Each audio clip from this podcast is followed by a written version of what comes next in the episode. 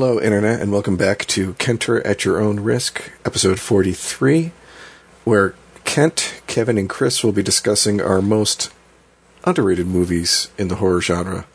Last month, we had a nice discussion about the most overrated movies. Um, this is going back and fixing a little bit of a technical error we have, so you might be listening to them out of order, but now that we're back and here to begin the discussion, we will be kicking it off with Kevin. Uh, we discussed our criteria that we used last month, so we're not going to be going over that again. Uh, and so, Kevin, take it away.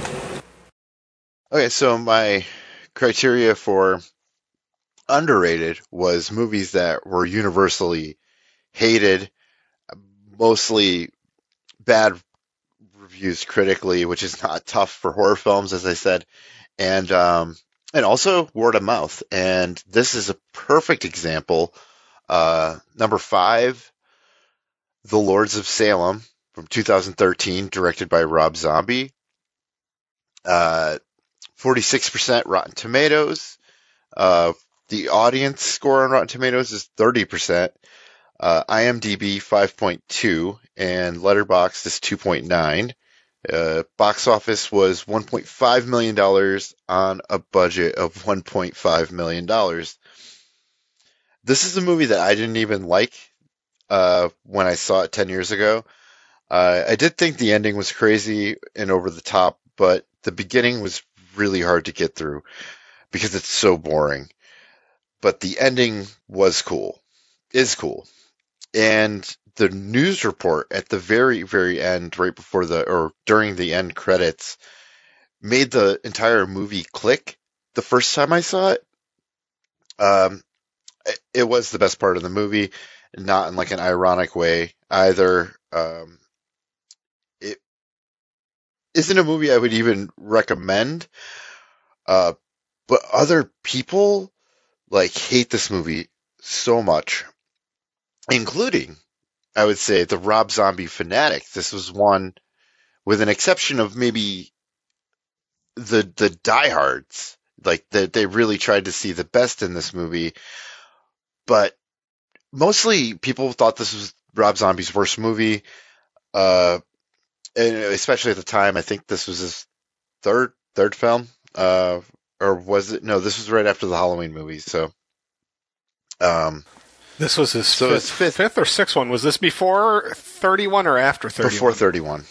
So, yeah, okay, so this so was after Halloween fifth. 2. So this was his fifth movie. Um, and I don't know, like I would talk about this movie with, with, uh, well, specifically one friend, and he never finished it. He said that this movie was so bad, and then I, you know, also didn't think that I liked this movie and then I would be like, he hated it so much that I found myself defending it a little bit, and he never caught the ending of it because it was so hard to get through. And I kind of from there was like, maybe I don't hate this movie. Like I should watch it again. And I did try to watch it a second time before I, I watched it this time, and I I fell asleep. Uh, but it was kind of late, and it is kind of the perfect movie to fall asleep to.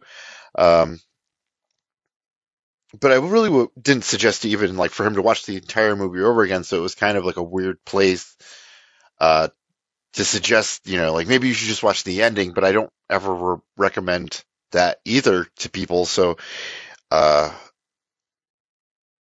when I found myself defending this movie, which I thought easily was Rob Zombie's worst movie, I I kind of you know when this came up, I was like, I'm gonna watch that movie again and see what I really think of it. And it, it's a lot slower directing style. It's not the camera doesn't move a lot. It's almost I don't know. It's it's it's strange, but it's very effective to when you get to the ending and it's so bizarre. And it was way more bizarre and I think effective the first time I saw it than even this time because I was kind of waiting for it and it, and it didn't completely live up to to as insane as I thought the movie was, but I've seen so much more even since 2000. I don't know. It came out 13, so I probably saw it in 2014.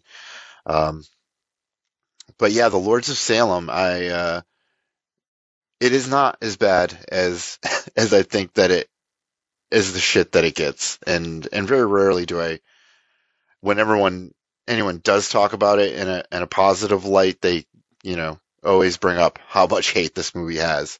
So, do you guys share the hate? Did you did you see it? Not so bad. Uh, I haven't seen it, but I think Kent will probably have a few things to say about this. Yeah, I mean, it's not monsters bad, but it is the worst Rob Zombie movie I've watched. I've watched all of them aside from the the monsters from you know House of a Thousand Corpses on. Um, I still have a half written blog because I tried reviewing it just this last October. I'm like, oh my god, this fucking movie just keeps going on and on, and it should be better.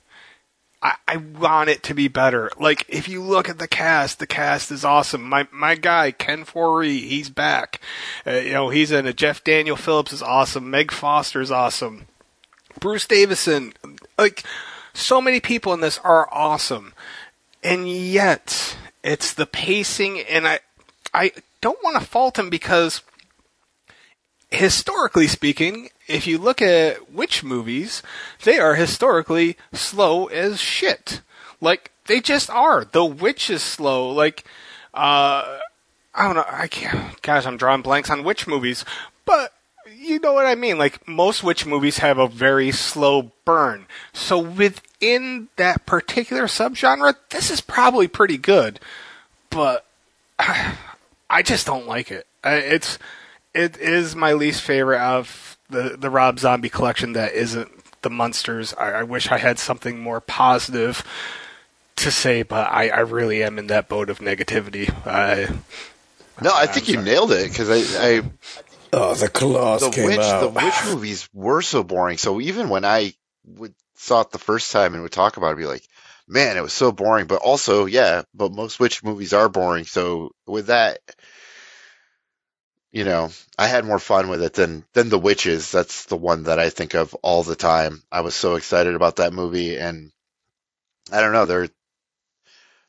they're not they were not as great back when I was younger. They weren't as exciting as uh, Freddy Krueger coming out of the television and saying "Welcome to primetime, bitch." You know. Um,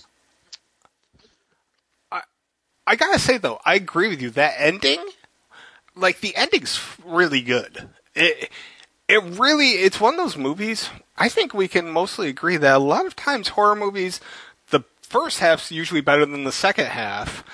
In this case, it, like it was like the last like ten percent of the movie was so much better than the first ninety percent of the movie. Quite frankly, and the telecast and the the news report of like an outside perspective yeah. of it, like made it click, and it made it kind of creepy and eerie, but still, yeah, it is. It's a tough. It's a tough watch because it's so slow.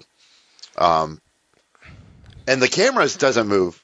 For people with patience, yeah, it's I probably mean, it's worth like an hour and forty minutes long. You know, it. I. It, it's a movie that I watched I didn't like, but it's kind of grown on me in time, even without rewatching it. So that is that is why it's on the list. But I'll end it with that. And Chris, you haven't seen I'll it. end it with that. And Chris, you haven't seen it. No, unfortunately, I haven't seen it, so I can't Yeah. can't comment. Sorry. I mean, I could And- comment, but All right. So the thing about the one other thing about it is, um, it kind of makes fun of the witchcraft genre with through the the radio DJs with all of, like the wacky noises and kind of criticizes radio DJs also. And I think it's the closest to an art film that we've ever gotten from Rob Zombie. Uh, Absolutely. so all right, would All agree right, with that. moving on. This is a this is a good one. Number four, Hannibal, 2001, uh, directed by Ridley Scott. Uh, 39% on Rotten Tomatoes. Uh, audience score 62%. Uh, IMDb 6.8, which is pretty decent. Uh, Letterboxd 3.2. Um, box office pretty successful. 35 thir- $351.6 million box office on a $87 million budget, which is a lot of money, uh, in 2001 and today.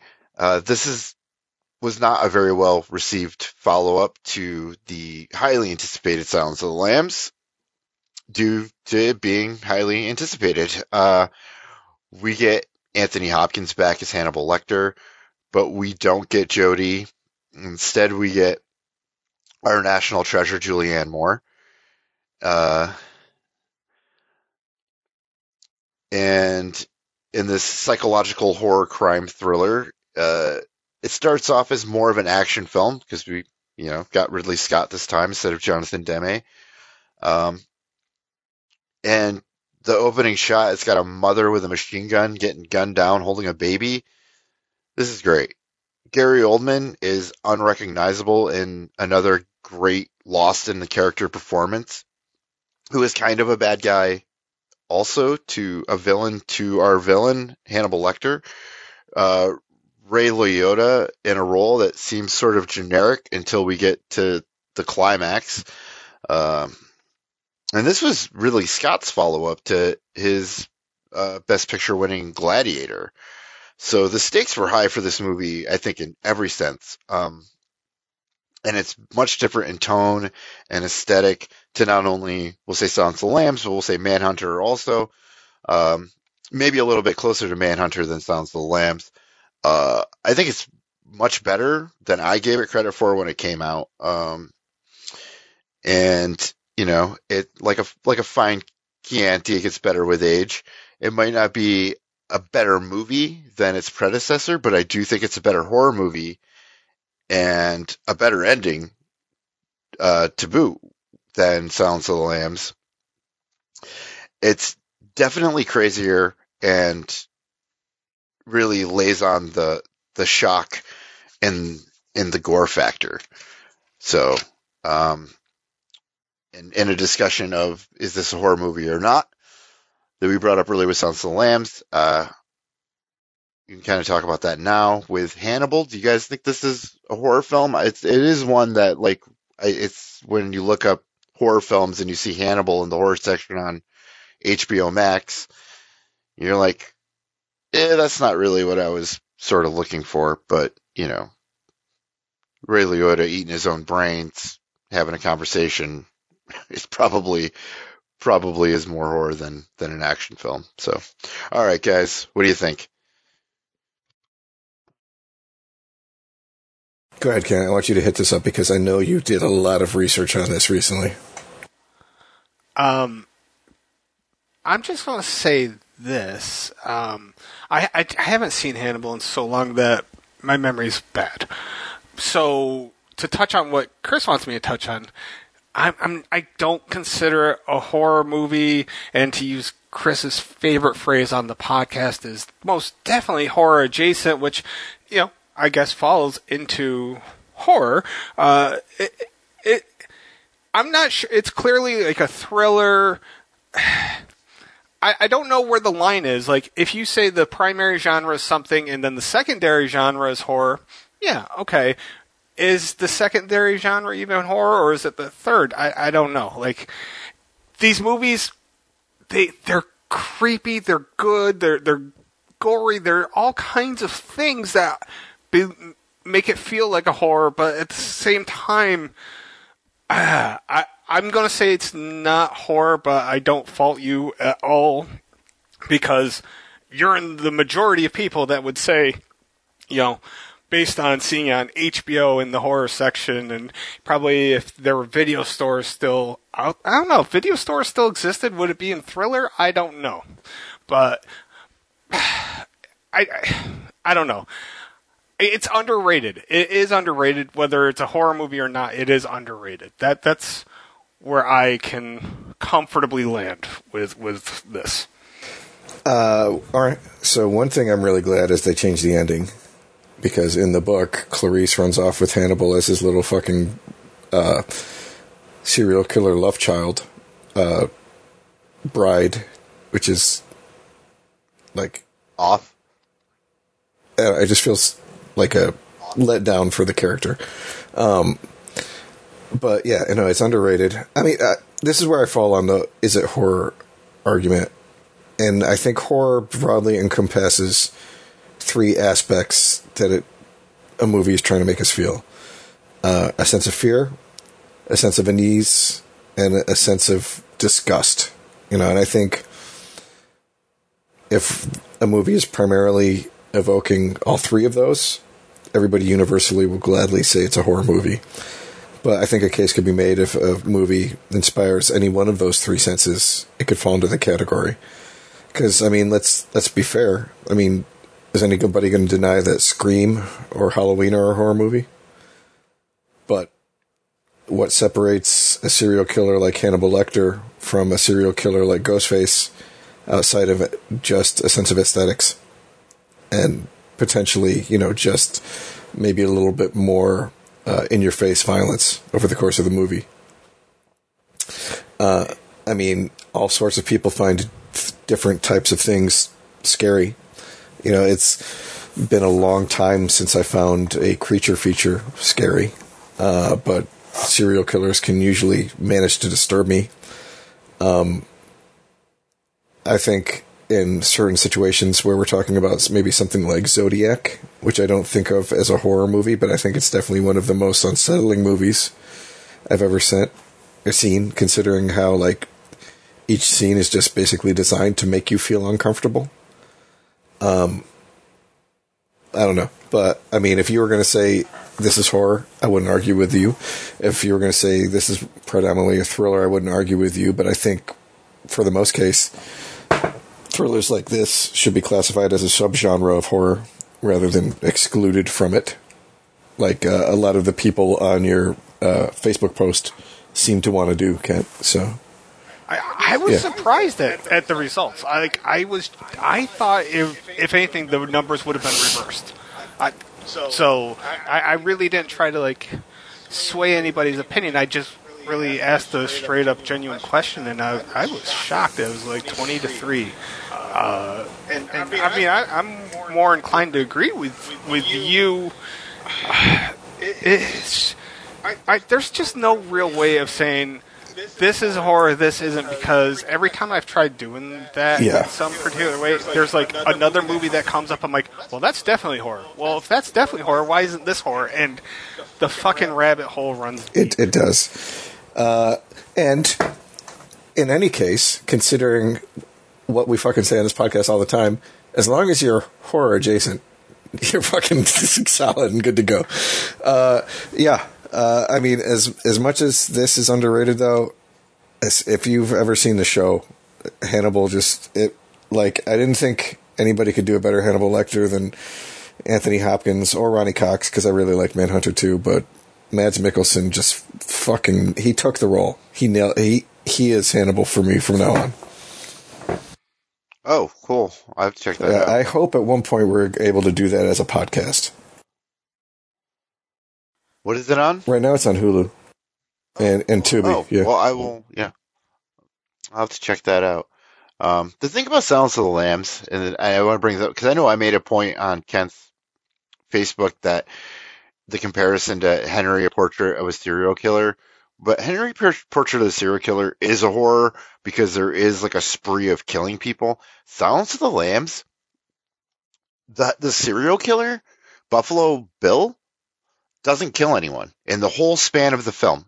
He kidnaps the girl. He's killed people before the movie, but the only people who really get killed is the at the end jailbreak scene with, and it's Anthony Hopkins, and that shit is cut out because it's like a because we don't want to know that that guy is actually dead. We think that he's getting strolled out of the the police. So the kill count in Silence of the Lambs is like three people, maybe. I don't know. It's it's and none of them is Buffalo Bill.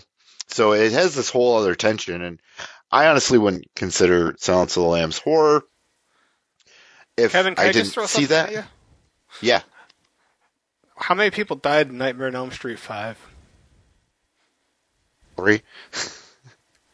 Isn't that weird? Like, just using stupid numbers like this, I'm like, yeah.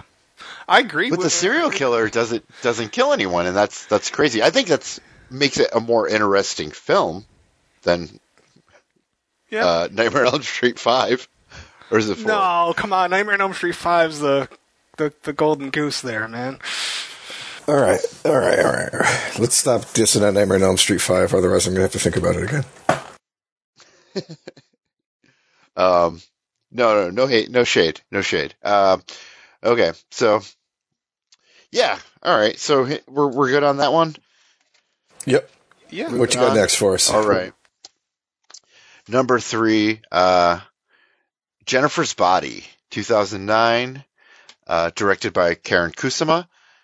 The Rotten Tomatoes score is 46%, uh, audience score 35, IMDb 5.4, Letterboxd 3.5 out of out of five, and uh, the box office was 31.6 million on a budget of 16 million. Um, this movie, I also didn't. I will, don't think I was super impressed with the first time I saw it. Um, but it's great on so many levels, and I don't think I, I understood how smart it was on the first watch. Uh, I mean, I definitely didn't understand how smart it was, uh, and that's probably because it's the horror comedy genre, and I guess the previous success of the the writer Diablo Cody, who did Juno, it's like Heather's and Carrie and American Werewolf in London and Evil Dead 2 and Return of the Living Dead and Rosemary's Baby all shook up and has its own like original and and and it's not a cheesy ripoff and it has like a modern feel to it also uh it's it's uncompromising as a horror and in its comedy at the same time Megan Fox wasn't a fan of this movie for being sexualized as a teenager, just coming off the Transformers franchise, which is a shame because I think this movie is actually her best performance. She's funny, she's scary, she feels real like a teenage girl who's, um, you know, trying to be much more mature and older than than who she is, uh, than her age in the movie of being a teenage high school student. Um, and and especially when she gets in the van because it's actually like the one part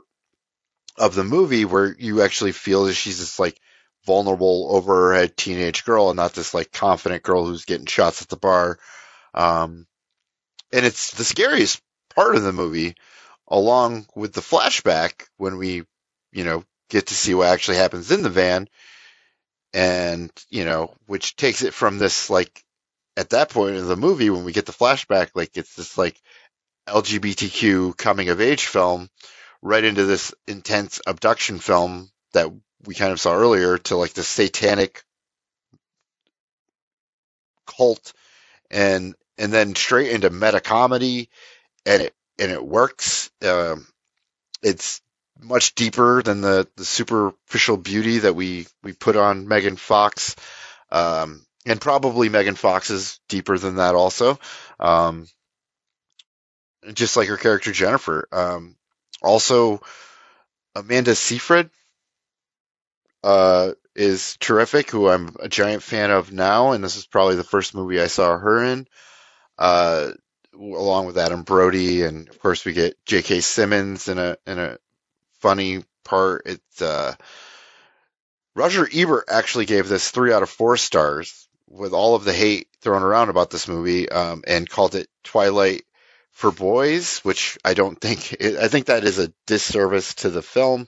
But that was what was big in horror at the time for teenage horror films was Twilight, and then we got Jennifer's Body, and it was this whole other thing, and it kind of does have the feel of all the like sexual horror films of the the 1980s, um, but done in a really great way. So I and this movie is is you know has been reassessed, and there are some essays about you know the the bisexual lesbian themes of the movie and all of this stuff. There there are you know it is reassessed and, and is thought of in a in a positive way, so it is not totally universally trash, but it is a movie that uh that I don't really you know I think maybe someone was like oh it was all right, but most people really didn't didn't like it at the time, and I I do feel like it might have been you know the writer of Juno uh on the cover might have you know because that was a movie that if we were doing just overrated movies that movie might be on it, but I do like Juno a lot. Um, but I've seen it a lot of times, a lot more times than Jennifer's Body. So, what do you guys think?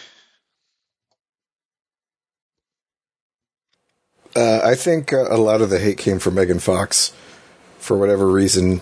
You know, yeah, she might not be the greatest actress, but um, you know, after that first Transformers movie, she just got fucking shat on all over the place. Uh, and yeah, this is movie is a lot smarter than you know when it came out. It was just shit on all. I mean, I remember people saying, you know, this was just fucking horrible and uh, it's it's not it's not bad. It's it's much more intelligent than it appears to be on the surface. Um, so yeah, I mean, uh, like you, I've I've seen um, one of the YouTube reviewers that I follow just speak over uh, about this movie within the last year about you know how it's a hidden gem. So, I mean, there is that. Yeah, I saw this in the theater actually. Um, I I don't get the hate for her, even from a Transformers perspective, because all hate and blame should go to the writers and Shia LaBeouf. That much is obvious. She deserves no hate, no blame. She looked great. She played her part uh, as well as could be asked, considering the role that she had. I I don't know. I, I don't see a reason to think anything less of her for that. And yeah, she was good in Jennifer's Body. I, I have no shame in saying that I bought that on DVD. I own it on digital. I saw in the theater. Like I had fun with it, and you know, yeah, I came in like you know, okay, I want to see this hot chick and whatever, but like I walked away saying that was a pretty damn good movie. So I, I agree. Oh, great. Yeah, I've I've I definitely am going to own this. This is definitely a Blu-ray. And I, I straight up didn't remember that Chris Pratt was in it either. Yeah, it's a very small part.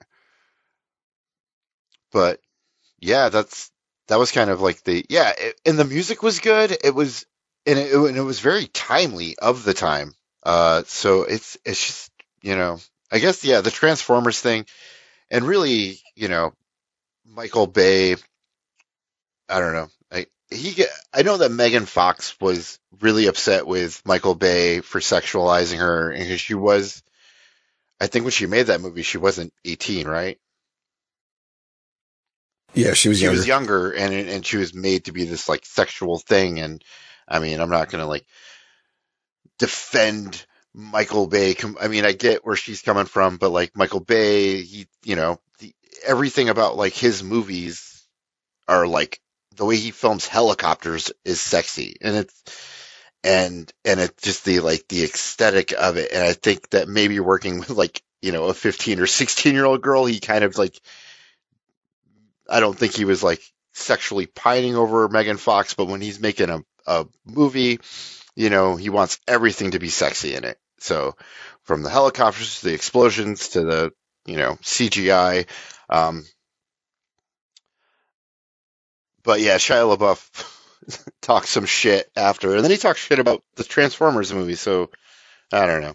I, I love Shia. I love, uh, and I have some respect for Megan Fox. Um, and uh, and even the whole Me Too movement that came out, she was like, "Oh yeah, Me Too," and uh, like all the feminists kind of shit on her also. So she's got like a shitty, you know, no one really wanted to hear what she had to say. Um, which is I'm laughing, but it's not funny. But it's uh, you know, she got shit on in every direction. You know, and, you know, she's just doing doing her job. So.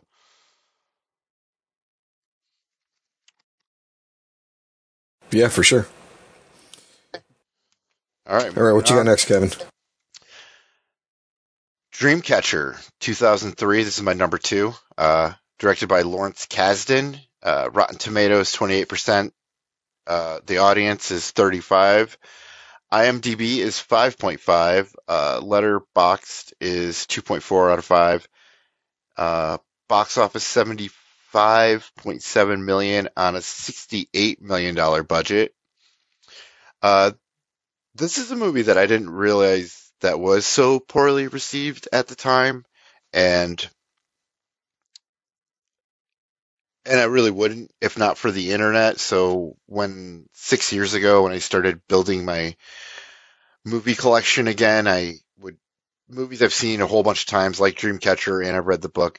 Um, having the internet on my phone and like realizing the greatness of you can read all of these, you know, Wikipedia and all these articles, and you could go and just read, you know, uh, Roger Ebert's review of the film uh, when it came out, and it, I didn't realize how how badly people hated this movie because I saw it, thought it was good, I, and uh, I read the book, and it was better, but I thought it made the movie even better. Uh, it, I mean, for a cheesy sci-fi horror, this movie is great, like really great. Um, some of the CGI is dated, but some of it, like the alien parasites, I I think it looks, I think it holds up. Um, it looks pretty good. The cast is is great, and the story is a lot of fun.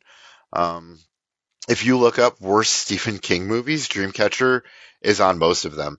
Uh, in the last 10 years, Stephen King has said it's the worst story novel of his, which has hurt it, I think, because, well, especially with the Stephen King fanatics, you know, because if he says his version of The Shining is better than Stanley Kubrick's, then that's what other people are going to say also, um, whether it's their own belief or not. Uh, which has, you know, uh, I love the book, and the movie is really close to it up until the end.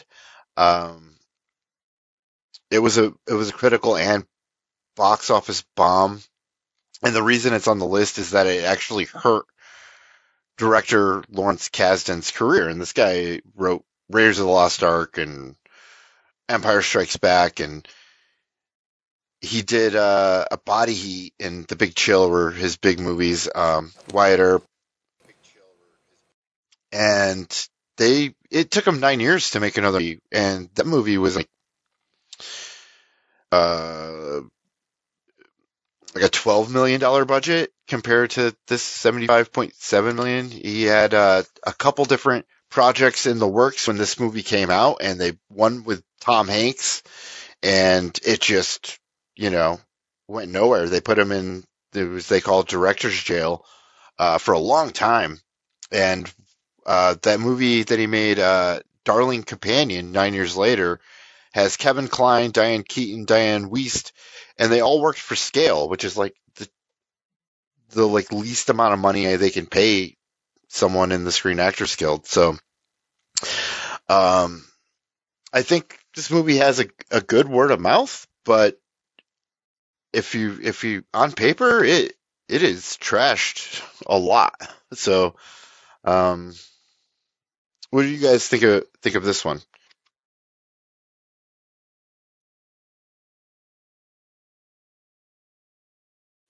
We talked about this in our Stephen King review, didn't we, Kent? Oh yeah, I fucking love this movie. I mean, the one good thing we got out of The Sixth Sense was that we Yes. got to have Donnie Wahlberg play Duddits because of that. I, I did it. Uh, I I really like this movie, and again, as another example of being shocked when you find out that people didn't share the same feeling. Um, you know, like I had never seen Damian Lewis before. I fucking loved him in Band of Brothers and Billions. Uh, this is where I really think like Timothy Olyphant started growing as an actor instead of just being you know like the guy from Scream or Go. Um, Tom Sizemore didn't go like fucking over the top crazy here, so that was always good. Uh, Jason Lee's scene in the the fucking bathroom is is awesome. You know, who would ever imagine that? You know, calling something an ass blaster would be you know like a fucking actual scary thing, but it works. Um, Morgan Freeman kind of feels a little bit underused, but you know, what can you do when you get somebody like Morgan Freeman's ca- caliber to play like a kind of tropey role like that? Uh, but no, I thought it was a cool idea, uh, a cool movie. You know, I think a lot of the criticism it gets is because it, it riffs so close to it in a lot of ways, and it is probably a better story overall. But I like I love the book too, so I don't know. I, I really enjoyed it, Kevin. I uh, I, would, I would agree with you. I'm you know what? I'm sad that this didn't make my list. Fuck you, Kevin. Yes. I actually asked Kat. I actually asked Kat if it was going to be on your list because I was like, I, I knew you guys talked about this, and I, I think we talked about this a little bit when we did the the the people getting the the cube like one. Uh, yeah, the cube, the random strangers or whatever we Yes. we gotcha. mentioned this movie, but it didn't fit the criteria. But um, yeah. All right, Ken, what do you think? Uh, the first time I watched it, I didn't like it. The second time I watched it, I liked it a little bit more. And then the third time I watched it, I was like, oh, now I like it. So it's one of those movies where I liked just enough where I recognized something just enough that I was like, I gotta give it another shot. I remember reading, I feel like this was on an ESPN.com uh, article of all things. Um, a guy comparing this to The Outsiders and Stand By Me. And I was like, all right, you know, give this a shot. And at the time, I really didn't know, you know, you know, we we know all like seven of these names are like friggin' household names in, in their own way, but at the time, I, I really didn't know. Uh, aside from Morgan and probably Sizemore, I don't know if I knew the rest of them. Um, and I, I think at first I was just kind of put off by the shit monster whole idea. Like I was like, well, that just okay, but you know, once you get past the shit monster idea and you realize like this is like about this like long friendship thing, and I don't know, it, it works on so many levels. It it, it really has become a lovable um, Stephen King classic. Um, I mean, it's no maximum overdrive and certainly no sleepwalkers, but it's right there. You know, it, it is a classic that does not get enough enough love. Yeah, when Chris mentioned it, I was like, yeah, it's like that cliche of like, let's get of Stephen King of like, let's get a bunch of kids together and like in the in the fifties and and let's have them find a dead body or you know look for a missing kid. It's always a missing person. Right. Yeah, it really is. Uh, but I love all of those movies. So. Um, okay. So, all right. So we're off to my number one. Hollow Man, uh, 2000, directed by Paul Verhoeven. Rotten Tomatoes is 26 critics, 28% audience. Uh, IMDb 5.8 out of 10, and Letterboxd 2.7 out of 5. The box office was pretty good, uh, 190.2 million on a budget of 95 million. Um, so it did okay. Uh, doing Hollywood math, anyways. Uh, this movie, despite turning a profit with uh, uh, and getting an Oscar nomination for best uh, visual effects, doesn't get the love it deserves. The reason that this movie is number one on my list is because it needs to be number one on a, on somebody's list, and uh, and I love Paul Verhoeven. He's one of my favorites, and um, and more so in, in recent time, I've I've gone through and watched his movies, and uh, he said this movie could have been made by 20 or so other directors and it didn't really feel like his signature style. And I disagree. Uh, as a, as a giant Verhoeven fan, uh, I feel like the, you know, this is coming off of, uh, Starship Troopers and this isn't probably as groundbreaking as, as that movie is. Um, but I feel it's closest to Showgirls as Showgirls is the all about Eve, uh, but made by Paul Verhoeven, twisted, perverted tale. And I think Hollow Man is the Invisible Man kind of done the same way. Um, you know, it's the framework of a generic sci-fi thriller meets a slasher, especially with the, the camera, uh, you know, the, the point of view of the camera where you feel like you are the slasher. And this point, you feel like you're the, the hollow man lurking outside people's houses. And it's got that signature sleaze that I love from Paul Verhoeven with that crooked smile, sense of humor that I, lo- I love. Uh, it starts with our antagonist peeking through the, the blinds on his neighbor And maybe at that time you wouldn't realize that this person is a villain, but I think now retrospectively that that is uh, one of the things I didn't like this movie when it came out, and I think it was because you identify with Kevin Bacon, or I identify with Kevin Bacon because I've always known him with outside of Sleepers. For the most part, he's always kind of like the hero or the main the main guy. So seeing him as bad guy, and you know he's the Hollow Man. Maybe also the confusion of seeing something kind of like Darkman. Uh, I don't know. It, it's just it's just weird. It was weird at the time, and I definitely didn't appreciate this movie. But as soon as this guy gets any power at all um, of being invisible, he starts uh, groping his coworker, which is played by Kim Dickens, and and which is like an impressive uh, special effects shot, but also super uncomfortable, and uh, you know, invisibly groping her. Uh, putting unwanted advances on his ex, Elizabeth Shue, to raping the neighbor he saw in the very beginning. Like with the framework of this invisible man for the modern age, um, which I believe all of that stuff is kind of ahead of its time of how sleazy this guy is from the beginning. And then, you know, if you think of the invisible man who was a doctor and then he kind of goes mad, which they kind of put that in with the movie that he of, the, the serum makes him go crazy. But before the serum, this guy was, was kind of a scumbag, just, just waiting to, to come out, just getting away with no one really knowing who he is, especially, you know, his, uh, scientist partner and ex-girlfriend played by Elizabeth, Shue. Um,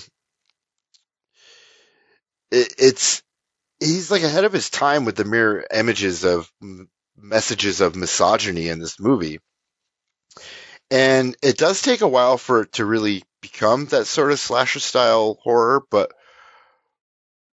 from the very beginning, it establishes real world horrors of having to put on thermal goggles to make sure your pervy boss isn't watching you pee. You know, this is stuff that we think about today and probably wouldn't have then. Uh, yeah, I, I don't think anyone would have made this movie. And it is, you know, to be fair, a sort of a generic horror film or sci-fi, uh, film up, you know, except that it has this distinct touch. And I watched the director's cut. I've seen this movie a few times in the last year, and this is the first time I watched the director's cut, in a long time. And the things they cut were like kind of this, this amazing shot of him on each side of the girl on the mirror, and uh, they they cut it for the the theatrical version, but the camera actually goes behind the mirror while you're watching this girl, you know, get out of the shower, and you it, like you it's quick, but you you know you don't see the camera, and it actually has to me that is like you know cinematic movie magic that they put into this movie, and um, you know, which probably lives on at best, you know, midnight on the Sci-Fi Channel where all the good stuff is cut out. Um, but it takes a while, but the ending's crazy, um, and almost too much at, in a very short period of the last half hour of the movie. But the special effects are awesome. And, uh, yeah, so what do you guys think? Agree, disagree? Have you seen this anytime recently? I've never seen the movie. Um, I've had many people tell me it's my type of movie, and just based off your description, that says a lot about me as a person, I think. Uh, so it sounds like a delightful romp. Um, something that I should watch. Uh, I really like the cast, but unfortunately, that's about all that I can offer. Other than apparently, there is one little scene in this that was in Saw 2. So that's me chipping in my two cents. All right, so uh, this actually hit on one of our podcasts before, and it was on my worst horror movies ever. So, um, yeah, I, I would Fantastic. just slightly. Um, it's got a great soundtrack. Yeah, I'll give it that. um, you're you're right on a lot of the, the ways that like Sebastian is a really cool antagonist. You know, and I think a lot of people weren't expecting that from him, especially with the way that it was marketed. Although, like, I don't know how you, you couldn't see where it was going with the the um, uh, Invisible Man story. Um, I, I would have just liked to see it be a little more grounded because when you get to the end, all of a sudden Sebastian is superhumanly strong, able to lift, you know, impale people and lift them up with one hand, uh, jumping all around, you know, from from the ground to on top of pipes with like no issues. Gets set on fire, doesn't phase him at all. Uh, so you know, like he goes from being just an invisible human, which is you know a huge advantage in and of itself, to being like this movie monster, and that's that's where it lost me. You are right though that that fucking breast manipulation scene is one of the most impressive special effects I've ever seen. Um, and a, a good reason that this movie works as much as it did was because Kevin Bacon played Sebastian. You know, if they'd gotten somebody less charismatic, uh, or who was more overtly chauvinistic, like I'm thinking, you know, Peter Facinelli wasn't the bad guy in the sequel, but he was in the sequel. Like if they had cast him as Sebastian, it would have fucking sucked. So, uh, I would disagree with you in my opinion, but again, it's just my opinion.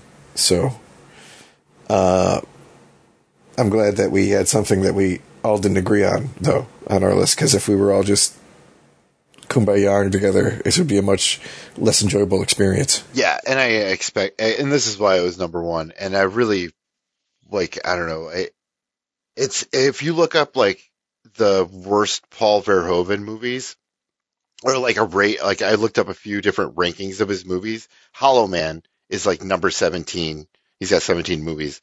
Um, every time, like it's number seventeen, and I don't think it's his worst movie. It's not. It's definitely not his best, and it's probably somewhere in the middle. But uh, because I watched this movie, so after COVID, at work we had a TV, and we had like free Cinemax or something on uh, on our TV, and I would watch it, and I didn't remember that Hollow Man was rated R.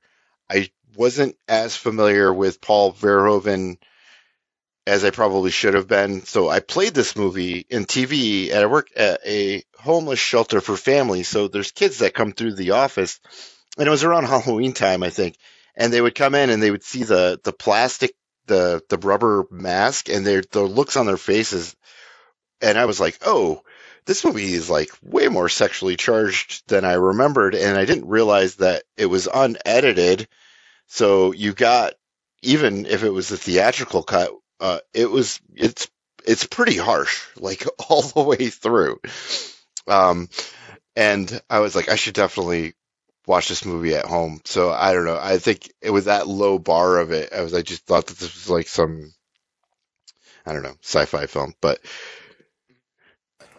I I saw the the newer version of the Invisible Man, and I thought it was okay. It wasn't wasn't great, but I would love to see like a mix up between like Hollow Man and the the Invisible Man remake that they just did. You know, somewhere in that middle ground, I think is like a fucking perfect horror movie. I saw a video. Have, I saw a video. Oh, really quickly. I saw a video that said that the Hollow Man and the Invisible Man are the exact same movie through opposite perspectives, and they. I didn't watch it because I haven't seen the Invisible Man yet, but that the like it's really close, like scene for scene, in the way they do things. It's it's crazy. Ha- have either of you ever seen 100 Feet? Uh, no, No. no, I have not. Sounds familiar. It's it's uh it it deals with an invisible man. Um, Famke Janssen kills her abusive husband in self-defense. She's sentenced to house arrest, and she can only move, you know, 100 feet, whatever. And the spirit or entity of her dead husband just tortures and beats the holy hell out of her throughout the movie. So, uh, it's an I, I it definitely was inspired by the Invisible Man and probably you know partially Hollow Man as well, because it, it came out 2008. I would definitely recommend it. I I don't know where to find it, but if you can find it, I would recommend it. Gotcha. Yeah, it looks like it's only on Added it to my Blu-ray. watch list. Okay. All right, Kevin, that's a good list. Oh, thank you, thank you. All right, you guys, you guys ready for the the shit show that this is going to be? Uh, Yeah. I don't think so. I don't think it's too bad. Uh, all right. So my number five is a 2019 movie. Actually, um, it's got a 6.5 IMDb rating and a 78% rating on Rotten Tomatoes. So this Rotten Tomatoes has it higher than Event Horizon, but this is lower on IMDb than Event Horizon. Uh, on a budget of 70 million, it made back 467.5, so it wasn't as successful as its prequel. But my number five is It Chapter Two, and Ha! I predicted that one, Kevin. I really, I really enjoyed the first one. Don't get me wrong. Uh, and my, my biggest thing is just, you know, this came out and people were like, oh, it's such a letdown. It's fucking a shit show. It's horrible compared to the first one. And it, it's not. It's not as good, but it wasn't bad. I mean, you, you didn't have, um, Pennywise biting off fucking, uh, a kid's arm, you know, in the first three minutes, but uh, you did have him biting into a fucking girl with a mole on her face, or a birthmark on her face's uh, face underneath a set of bleachers. Um, so yeah, I mean that's that's literally my my argumentation is that it's it's nowhere near as bad as what everybody said it was. Um, you know, we're missing a, a couple things that I would have loved to have seen. You know, like I believe in Santa Claus, I believe in the E- Easter Bunny, eat battery acid scum. Would have fucking made me so happy, and we don't get that. Uh, and they definitely push the Bev uh, uh, Bill, you know, potential love shit going on much further than it needed to. You know, than they did in the books or the uh, miniseries. But uh, and I mean, they changed up the ending enough so you can definitely say it wasn't a literal reproduction but i enjoyed it. I thought it wasn't bad. I mean it, it's it's good should be you know higher praise but that's about the limit that i can come up with for that. But that's why it hits on my number five. You can start on this one, Kat. Oh, all right. I, uh, Chris and I will forever just be miles apart on our feelings on this particular film. Uh, as Chris was going on, I brought up my blogs just to kind of see what I rated and wrote and all that stuff. I gave it chapter 1 an 8.0 which is incredibly high on my blogging scale um, because i don't go up to 10s i only go up to 9.2s and i gave it chapter 2 a 5.0 only on the merit that there's probably gonna get come a day where i'm like i want to watch the whole it movie like chapter 1 and 2 and inevitably i'll watch it again and maybe i'll like it more like the the the acting, the actors, like it was a good cast and everything. Um, I will say that traditionally, I find the second half of the story to be way worse, and so I can't fully blame the film for something I already knew to be true. I mean, the original, it, as much as I loved it, the the miniseries, yeah, the first half was better than the second half. I appreciate the story better, so naturally, I'm going to dump on the second half with that being said, I was I, I felt the runtime was exceedingly way too long for what it provided, and there were times I just kept checking like the time, and I think that's like the death knell for for movies. Like if you're sitting there like actively checking your watch or whatever, it doesn't I don't know. That's not a good sign from my perspective. Um, with that being said, I own it. Uh, you know, I, I, I do love the story. It's just the first half is not as good as the second half for me, and that's okay. I mean, I, I'm just happy. I am just happy because I predicted two things out of Chris's list, and since I got Pet Sematary wrong, I'm really happy to got this one right. So, Yeah, I actually problem, man. thought that this actually it part two is a potential on my overrated list because I came because I heard people through word of mouth only that it was better than the first one, and then I didn't really think it lived lived up to that. Uh, it is, I do like it. It is good. Um, I watched it part one, which I only saw one time. So recently, because that was one potentially for the overrated list. I didn't make it to it chapter two because I don't know. I just didn't get to it, but I really wasn't. I I didn't like it part one as much as I did the first time I saw it uh, because I never saw Stranger Things before. But now that I've seen Stranger Things, I'm like, oh, they just turned it into Stranger Things. That's that's what they did. I mean, and I know that Stranger Things is very Stephen King, Steven Spielberg inspired. Uh, but yeah, I I was I don't know. I w- I wasn't as as uh, impressed with it as I was the first time. Um, so I I might actually like it chapter two more than than uh than I did the first part. But I do agree with you, Kent, that the the mini series and I, eh, the better part of the story was the kids in the beginning and uh the second part of the mini series the ending is like the creature is so bad and I remember you know like watching it so bad. And like and like you know when I So saw it as a kid it, it was great. But when I like watched it in my 20s I was like this is so this is so bad. And then I would say that to people and they'd be like well that's exactly what it was in the book. And I'd be like but I bet it was way better in the book because Stephen King is so descriptive and the technology just couldn't do it. But it, you know, more or less, it has the spider creature at the end, and uh, it looked good. Uh, it wasn't. It wasn't as dark though. It part one was not as dark Yeah. as I remembered it the first time around. It was so light and bouncy, and uh, didn't have the real terror of a, a missing child. You know, clown killer monster thing uh, that it had when I was a kid, which it probably wouldn't. But um, yeah, I think you know. I don't know. I'm interested to see. Uh, I'll, definitely check out it, chapter two uh, sometime soon because I just saw part one a couple weeks ago. So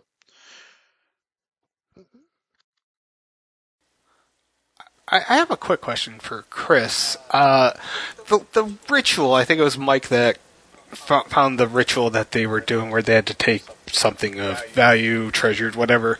Was that in the book? To be honest, I don't remember, but if it was, it wasn't. It definitely wasn't in the same form that it was in the movie. That was one of the biggest changes that I remember. Okay. Uh, all right. So my number four, and this is probably going to be my closest to a hidden gem on my list, but uh, it's got a six. Again, it's got a six point five IMDb rating, which puts it lower than Event Horizon. It's got a sixty eight percent Rotten Tomatoes rating, which puts it higher. So Rotten Tomatoes, in most cases recently, I think it gets it wrong, but on my lists, for the most part, gets it right. Uh, against a budget of one point five million dollars, it only earned thirty one thousand back. So uh, yeah, it's obviously not uh, overrated in terms of budget, but Kent, I believe you've seen it because I'm pretty sure we've talked about it before. But from 2008, a movie called Pontypool, which was a uh, Canadian horror movie. Huh. I did. Did I not just recommend that to you, Kevin, like a week or two ago? Yeah, I did. yeah, I didn't get around to it, but yeah, you did. Oh no shit! You son of a bitch. Go ahead. I'm excited. You're gonna watch it soon. Well, are you? Are you Oh, gonna watch? Uh, yeah, go ahead. right. I don't want to. I won't go into. I won't go into too many.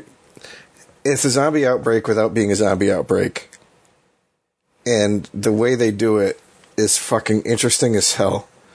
It's it's something that I have never seen done in another movie, and I, I you'd agree with that, wouldn't you, Kent? I never would have thought of it, and at first I wasn't sure if that was the like how they were going to go with it, and like how they were going to continue on with that in a movie, and it just kept building. And s the pacing was good. The yeah, it it was very unique. It is a fucking cool movie, Kevin. I won't. I don't want to spoil it for you because I want you to see it. But, um, yeah, it's it's just some like everybody I know who's seen this movie loves it.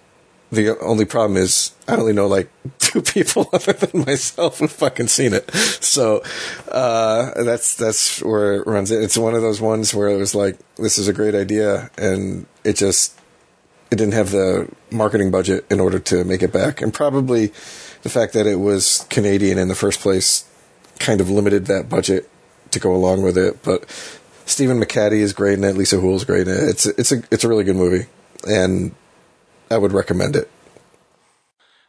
Unfortunately, it's also like a little bit on the pricey end as far as like a movie, you know, now 15 years old, only on DVD. It was going for like 15 to 20 bucks as cheapest on Amazon. I was like, ugh. either way, I'm still going to buy it, but uh, I, I, I, hate spending more than like ten dollars for a DVD nowadays. It, it does feel like a ripoff, but sometimes you know Sometimes that's the only, that's the format. Yeah, I mean, it's not, it's even, not available. even available. I don't believe there's any place uh, to buy it digitally. That's what I what I would I would actually rather spend fifteen to get digitally than to just get the DVD. Yeah, I, I, no, I'd agree with you because then you have to deal with the fact that you know a couple generations from now DVDs might not even work anymore. Right. But anyways, um, since since you haven't seen it, Kevin, I mean, I'm assuming there's not much to say. So. Yeah. No, I think we've hyped it up pretty good, uh, but I, I really think Kevin will enjoy because it's just a genuinely unique idea. Yeah, I'm excited for it. It's on AMC. It says so. It's on my All right. uh, watch. Yeah, yeah, that is definitely one worth watching. All right, so Kent, if I was going to pick a number movie from one of the franchises that we've gone over a little bit further back, which one do you think I would pick? Scream. Scream 2. Well, we actually haven't done Scream as a franchise, have we? Oh, shit. I don't know. No, we didn't. My bad franchises. We've only we've only done two, Wait. so yeah, we, yeah, we okay. So you're gonna go with Saw five? Close. Saw six. there we go. Six. Saw six. You know, I I remember when they were coming out because it was boom, boom, boom, boom, boom, year after year. Uh, eventually, after like once it started hitting four, five, six, people were just like, "Who gives a fuck? It's a fucking another Saw movie." And uh, you know, before we had um, we did the franchise one, it had been a while since I'd seen some of them, and I hadn't gone through and watched the whole series at all. So going through, I was like, six was a fucking surprise. You know, it was it was not the best filmed one. I think the the quality was probably the lowest in terms to the cinematography uh, out of the whole series, but it was probably one of the better plotted ones, and it had some really interesting um, uh, devices, like the one where he has to choose who he's going to murder out of his former coworkers. You know, that was, you know, and they're all getting the chance to plead with him. That was, you know, a pretty cool uh, like Sophie's on Choice. Yeah, on the merry-go-round. Right. Uh, then the ending twist was one that I didn't see coming. Uh, I won't go into it too much if you haven't seen it because I don't want to spoil it for you. But again, this is another movie, 6.0 IMDb, 45% Rotten Tomatoes. So this is both worse than Event Horizon. Uh, but you can tell why they kept making them because on a budget of 11 million, it made back 69.7, and they did it, you know, in less than a year. Um, so yeah, I, I like. I really enjoyed, you know, even the shittiest Saw movies up until Spiral, I really enjoyed. Uh, going back, I think it's got a really great through line for the entire series. But uh, this one, I think, stood out from the latter half of this this series. You know, I would say that the the first couple aren't really underrated because I think people, you know, acknowledge that they're pretty decent. Um, So I don't know. I mean, Ken, I know you and I've talked about this before, and Kevin, I don't, I don't know if we ever went over Saw Six, but what do you guys think? I saw Saw Six. Oh, go ahead. Go ahead, Kent. I'll quickly. I'll just quickly add that I think maybe in five ten years down the road, if somebody were to sit down and just watch the franchise without like knowing much about like what the reviews were, I think in time Saw Six is actually going to grow to be one of the two or three most popular uh, of of the franchise. I, I just think right still like the recency of it I I do think that people are just like well who the fuck cares about part 6 at this point is you know but in time people kind of discovered these latter ones as hidden gems quintessentially Yeah. So also it stars the guy who played Bogs from uh, Shawshank I remember that guy. But uh, yeah, I saw six. I, I did talk about it. I think we did um in the shoot the shit section. Uh, it was one of the movies I saw recently. I saw six and seven, and I bought what the first eight movies on. Uh, I haven't seen Jigsaw yet, but. I I bought all eight movies for like ten bucks in a collection. Um, October time, so I could watch them during Halloween time because I wasn't really familiar with them. I watched the first one when it came out. I liked it. The after the second one, and I think, like as you said, Chris, that people do, you know, the first three I think were all really popular. Uh, they made a lot of money. Uh, you know, hundred million dollars on a one million dollar budget. A lot of them uh, or like a couple million dollars. It, it kind of grew a little bit the the budget, but um, yeah, Saw Six is great, and I think it is catching on. Uh, as I just caught up with it, I you know when people do talk about the Saw films, um, I think six is is mentioned as is you know top three. And someone specifically said um, besides number one, Saw Six is their favorite, and I kind of feel the same way. And it's just kind of like you got to give it to number one because that's the one that that grew it, and it, you know it's a cheap movie, and it was successful, and it was scary, and you know like, and, it was mysterious. Uh, with and it had a twist, but it you know, it wasn't like you know a crazy twist that changed the whole perspective of the film, but you know, maybe a little bit, but not not entirely. Like something like Sixth Sense. Uh, yeah, Saw Six is great, and that that scene with the shotgun merry-go-round thing is easily the best scene in any of the movies. I think. Um,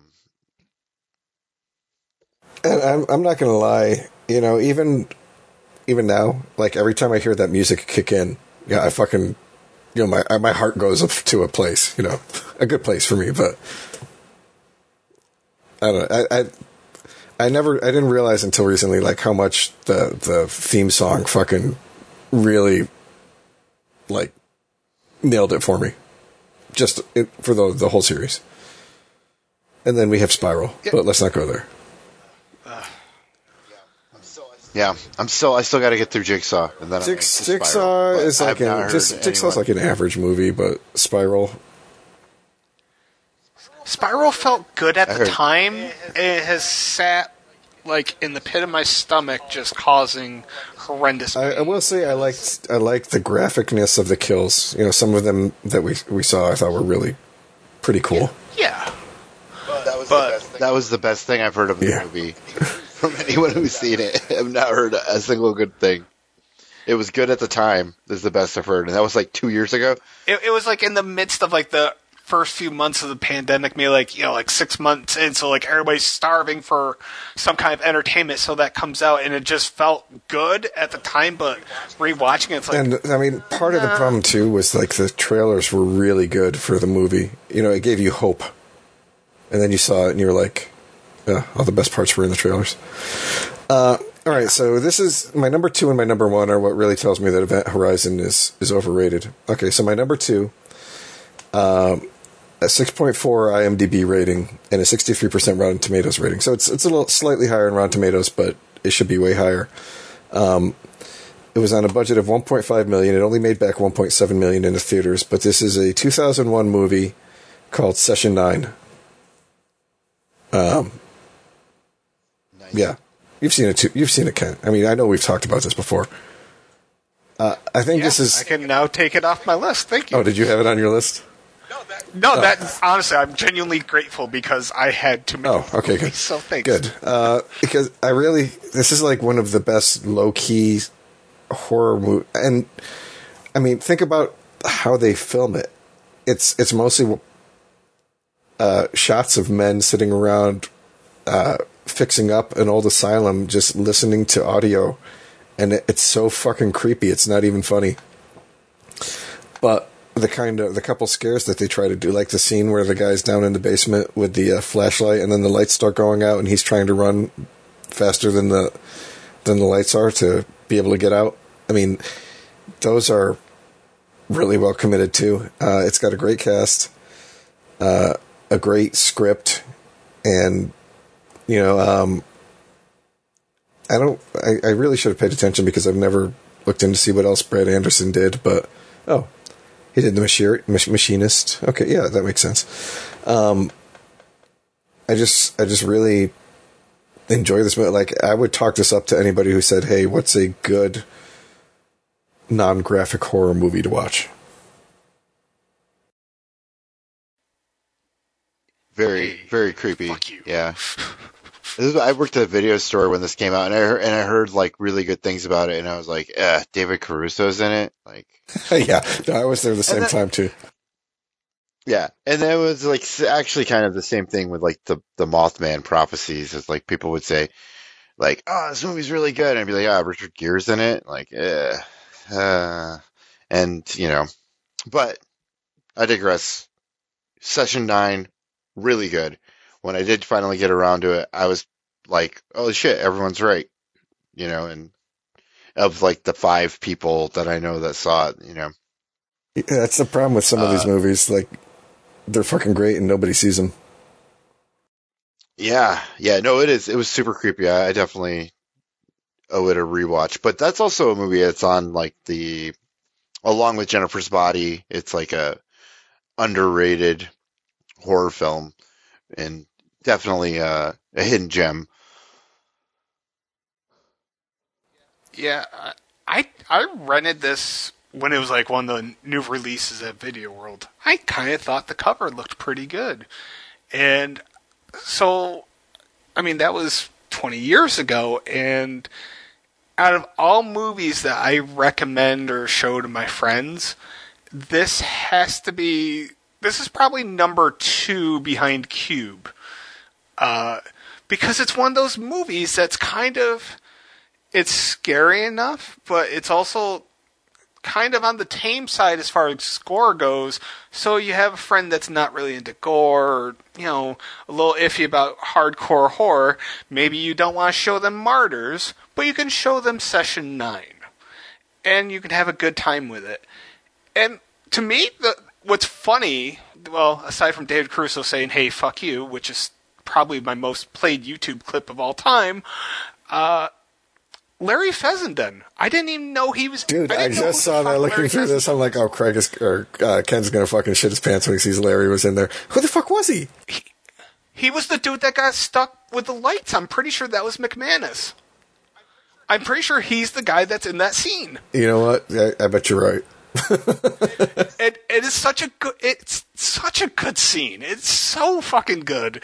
Like this this movie is so much better that it has it should not be the, as good or as entertaining as it is, and it always gives me hope when I see like other kind of like asylum movies, and I'm like, all right, if it's you know decent, I'll just be happy. Like Grave Encounters, for example, was actually significantly uh, above average, believe it or not. But by and large, asylum movies, eh, they don't do it. But this one did it. So, kudos, great pick, and once again, thank you, Saya.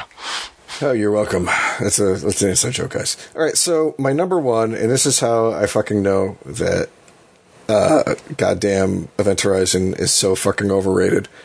Uh, has a 6.5 on IMDb and a 56% on Rotten Tomatoes, which both put it under Event Horizon. And on an $11 million budget, it only made $25 million back. So it wasn't a resounding success in the theater. But this is the 1990 movie, The Exorcist 3, also known as Exorcist Legion in some places. Um,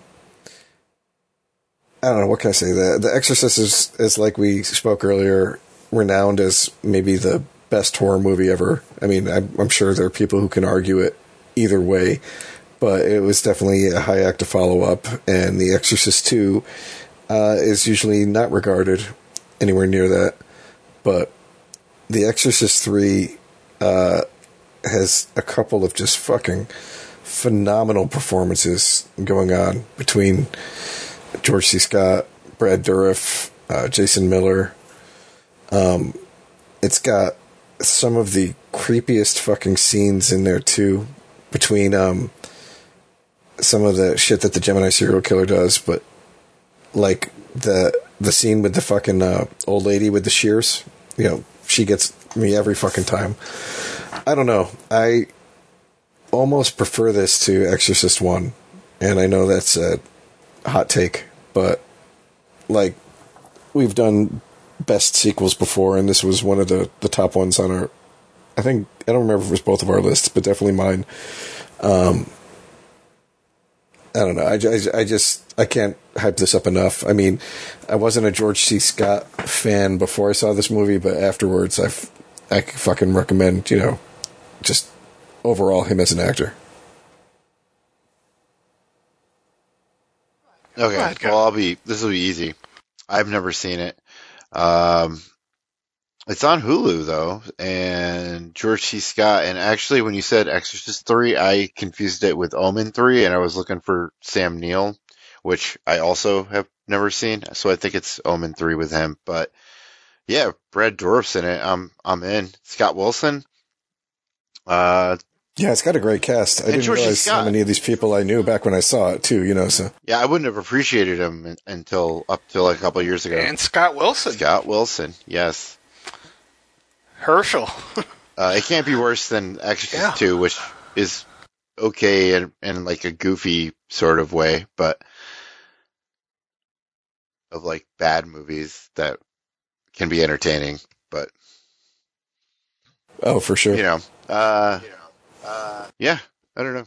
So you you know this movie pretty well, Kent? Oh yeah, yeah. I I only discovered it maybe I don't know. We'll say about five years ago. I, I discovered it, and I think I, gosh, I may have watched it right around the time when Scott Wilson died.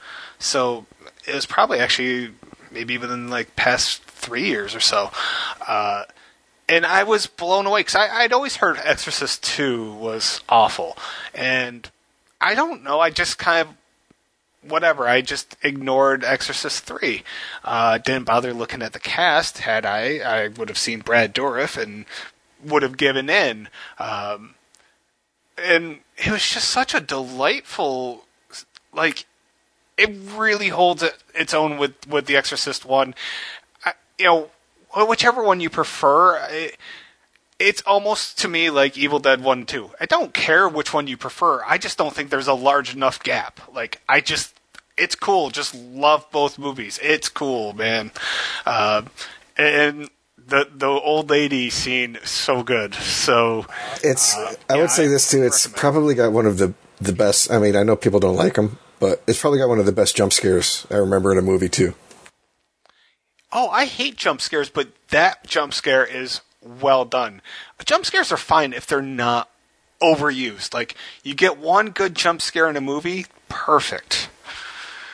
But then you get Insidious. I like I like jump scares. I mean, uh, Quiet Place had a, a pretty good jump scare, and then uh, I saw A Quiet Place two, and I don't in the theater. I don't remember a lot about it. I remember that I liked it, but I did almost drop my popcorn like really early into the movie and and it's kind of you know sort of embarrassing. But yeah, I I do appreciate a good jump scare, but I don't think it is synonymous with with terror.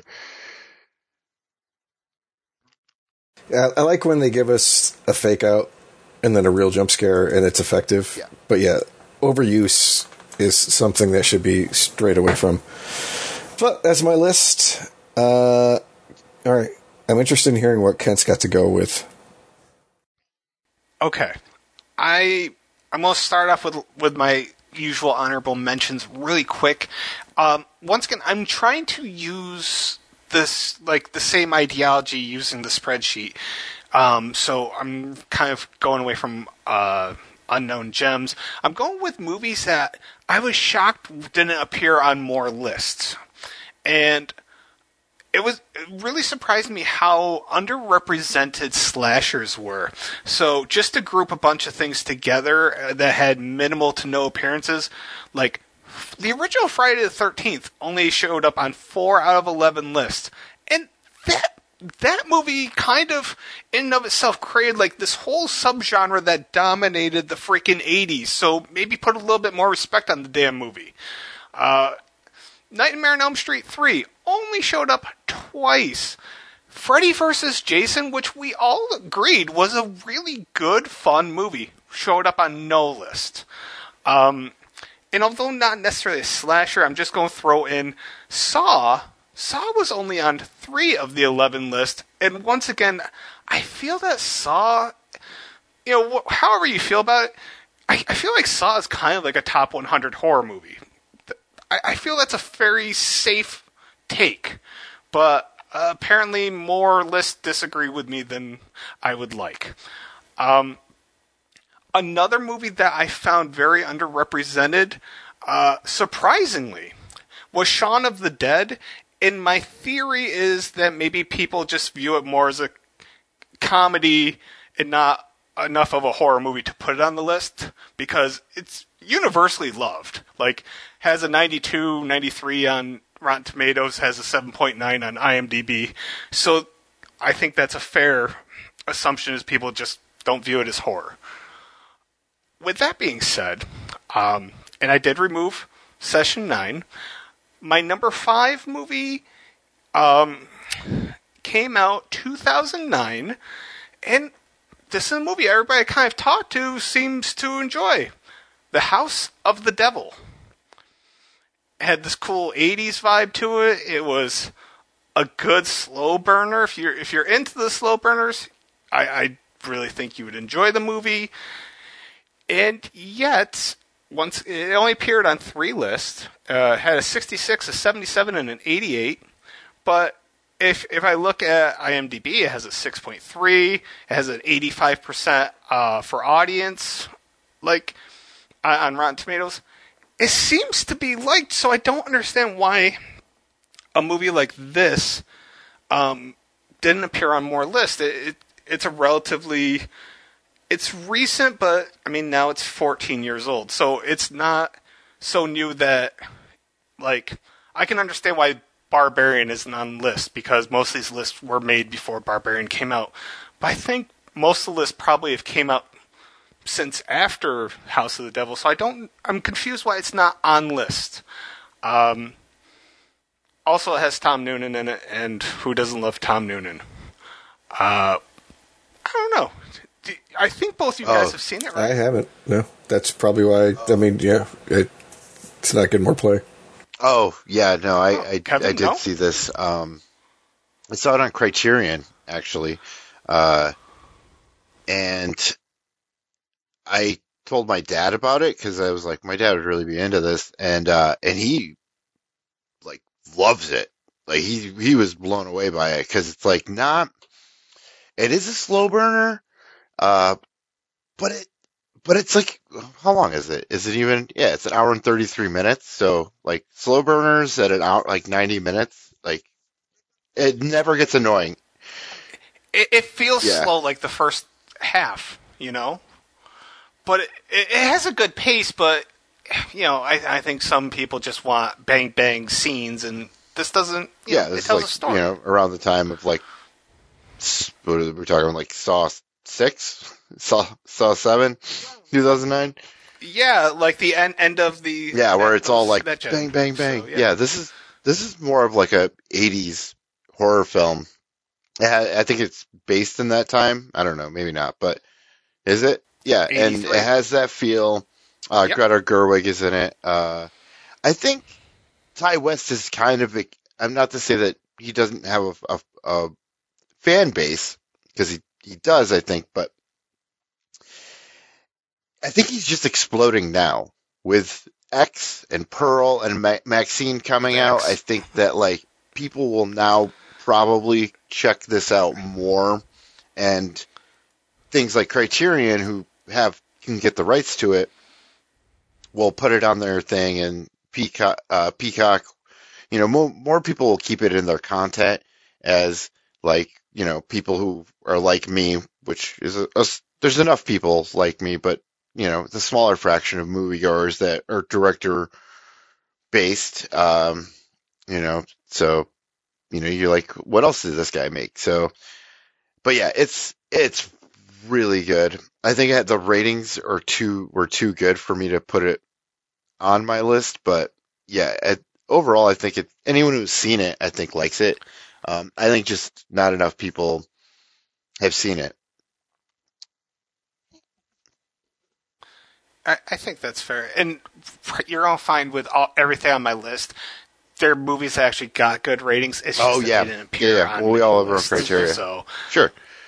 That, that that's kind of yeah. So, um, but Chris, I, I do think you would like it too. And once again, it's only an hour thirty-five, and it's on my Vudu. Uh, yeah, I'll take a look for sure. Okay. Okay. My number four, which appeared on zero lists, and me, is not a horror predominantly. It is a western horror, which should give it away. Is Bone Tomahawk. I I don't know many people that have seen it other than the people that I have specifically either shown it to or been like, "Yo, go watch fucking Bone Tomahawk."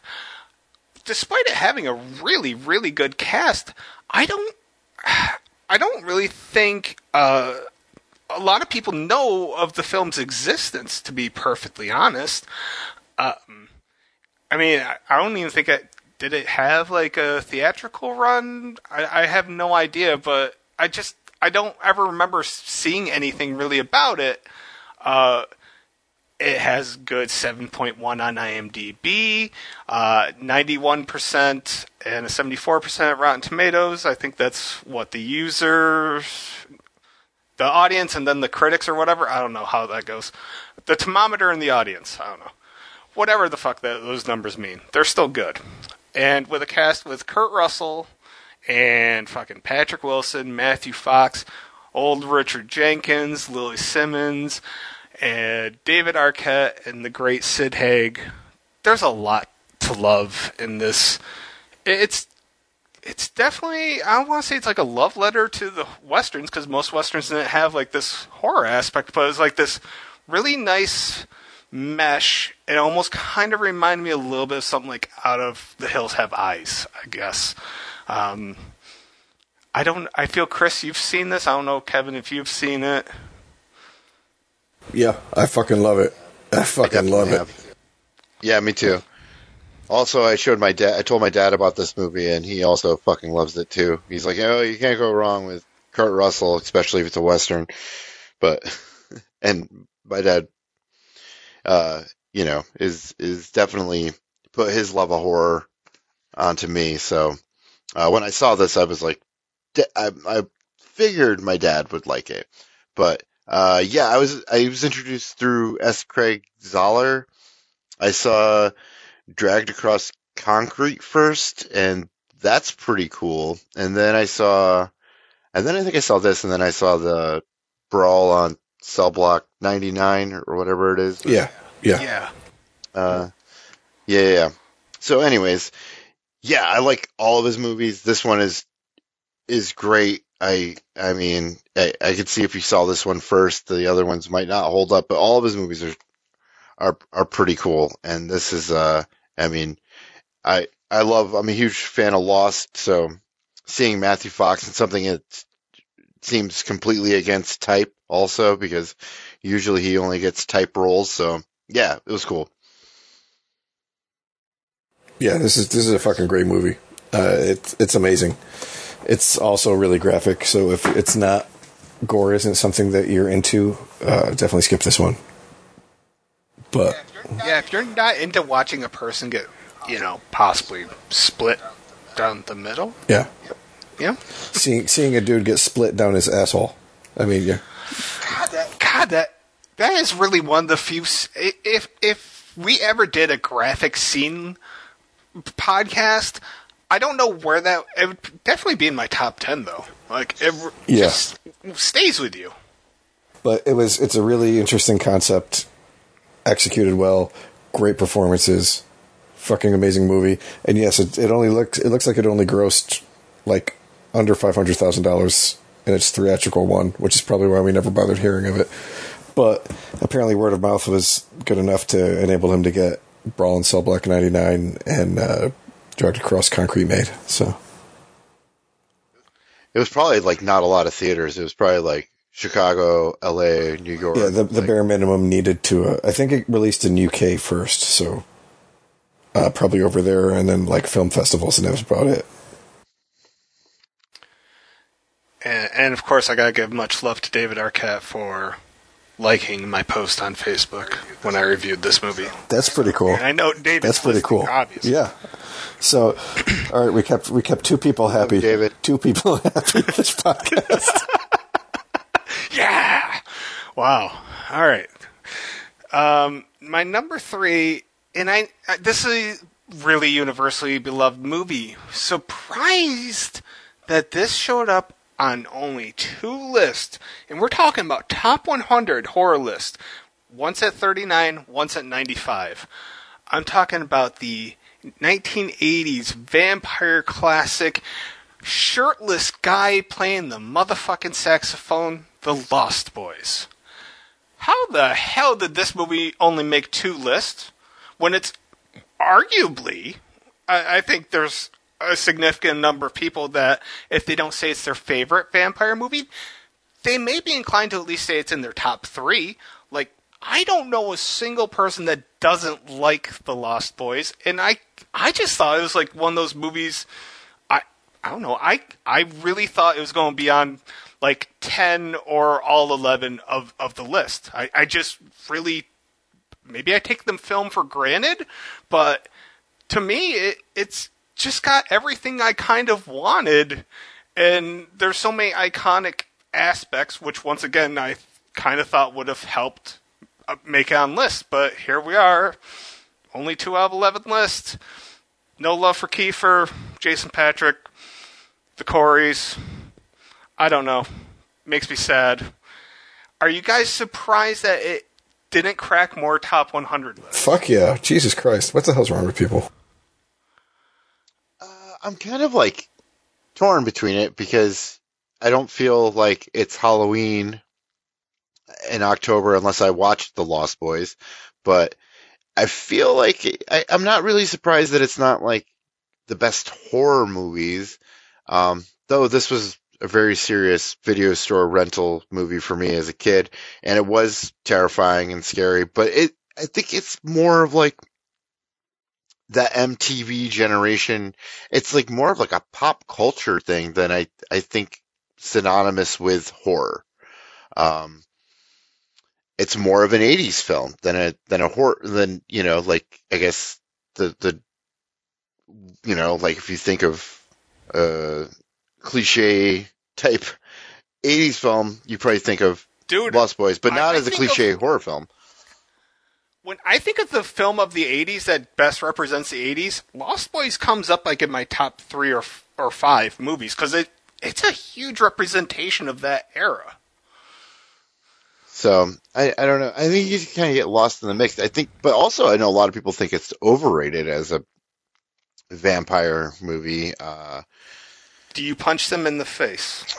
no, I mean, who know? You know, whatever. People don't like the the Lost Boys. I mean, it's super popular, um, despite you know not making the the list. Uh, I don't know, but I could see like it, it should be on there. It should be on like top vampire movies. I, I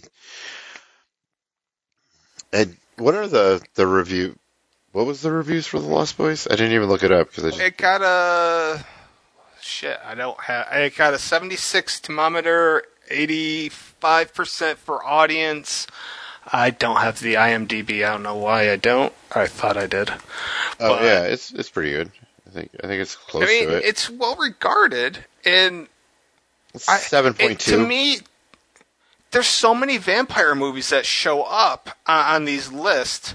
So maybe people are just like, well, we gotta have Dracula, gotta have Nosferatu, gotta have Vampire, gotta have fucking Hammer, uh, fucking Christopher Lee, Dracula, and maybe they just kind of say, you know, fuck Lost Boys, fuck From Dusk Till Dawn, because that was another movie that was severely underrepresented. Uh, so I don't know. You know, maybe there was like vampire fatigue in, in these lists. Uh, I don't know. It's just very weird to me. So made me angry. Is Interview with the Vampire on there? You wanna- Um, hold that thought for one second. I'm actually on the eyes interview. Mm, nope. It goes from In the Mouth of Madness to Invasion of Body Snatchers. So interview didn't make any of the list. Oh, that's crazy. Um, but yeah, that's kind of the same thing because Interview with the Vampire. I don't think it's really looked at as a horror film. It is the vampire movie, but it's kind of has this grander scope of what it is to say that Interview with the Vampire is a horror film, and then you see it. It's it's to me, it's like an American it's just classic. as much a drama as a horror. it's a great American classic period piece, you know. Um, yeah, and and so in that aspect, I think the Lost Boys kind of lays in there in in sort of a, a similar way. But I'm sorry, Chris, did you want to? Hey, uh, Kent, where the fuck did we put it when we did our best vampire movies? Was it number one for us? I mean, I, we we had it very high, both of us. I don't know if it was number one. For, I think it might have been my number one. Yeah, it was definitely. Fuck, that's a long time ago. Um, It and, was. and I mean, it also, I believe it was our number one for, well, at least mine for best music in a horror movie. Yeah. oh yeah, Cry Yeah. Little Sister, People Are Strange. Yeah. So yeah, it's a fucking great movie, and the fact that it wasn't on any fuck, fuck those people, fuck them, fuck them all. I'm sorry, I'm I, not. I, I will So- tell you guys something really quick, little little story. Probably about a month ago, I had a dream where I kind of reimagined a few scenes. Like I found this director's cut of the Lost Boys, and like I fast forward to see like these additional scenes that were cut in. My dream actually kind of made the story pretty decent, and I was kind of proud of my brain for having a relatively well thought out dream. So, yes, I, I dreamed of the Lost Boys. That says about me. Says about me, but I'm Nothing wrong with that. all right. Number two is my cheat, and uh, I'm just saying anthologies in general, but I'm just going to say two in spec- two. Well, all right. So if you look at something like Creepshow, has a 6.8 on IMDb, a 65, and a 68 on Rotten Tomatoes. Okay, that's fine. That's respectable. But you go to Creepshow 2, it has no appearances on any of the lists.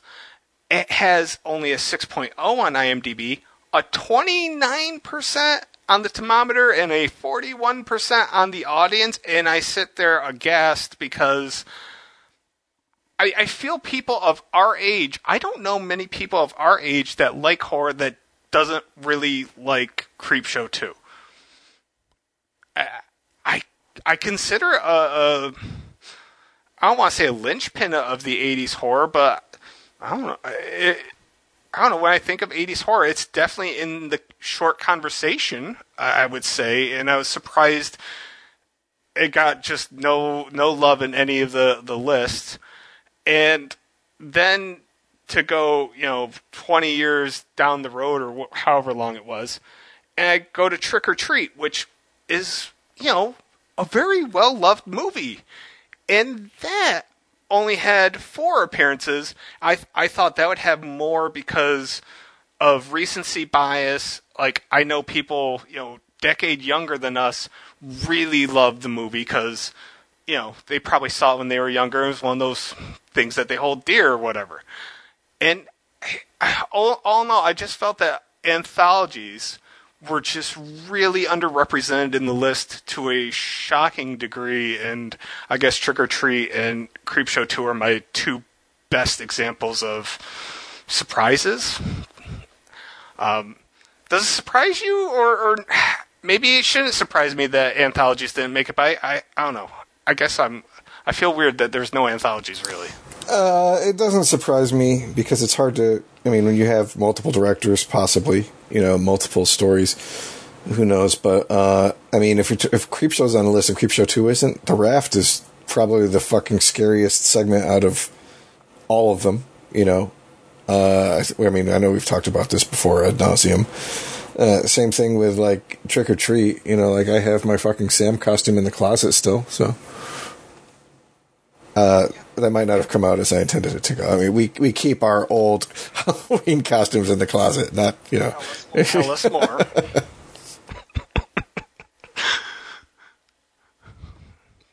what about you, Kevin? Are you surprised or not surprised by by this revelation?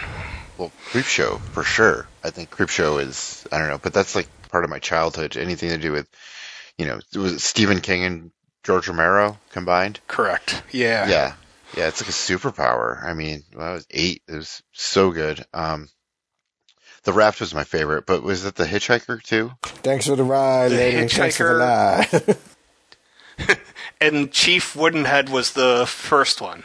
Uh, Oh, that's probably yeah. That one, that one doesn't age well, but No, it does not. like even just like the the CGI of it. But yeah, I, lo- I love I love those movies. Um, Trick or Treat was better than I thought, but than I expected going into it. But yeah, uh, what was another anthology movie? I don't know. Tales from the Hood got no love, Oh. uh, which I wasn't surprised by, but simultaneously, that's a great anthology movie. Tales from the Dark Side. There's a bunch. That's what I was thinking actually. Tales. Mm-hmm. I don't know. It, it just I was really really surprised, but I guess Chris does make a good point. When you have multiple stories, multiple directors, usually you're bound to have one that you really really like, one that you may not like as much, and then maybe some middle ground. So maybe it's just I don't know. I just thought everybody liked Creepshow 2, and I was wrong. Okay. With that, my number one is a movie that I believe Chris already brought up today, um, but not in his list, just brought up.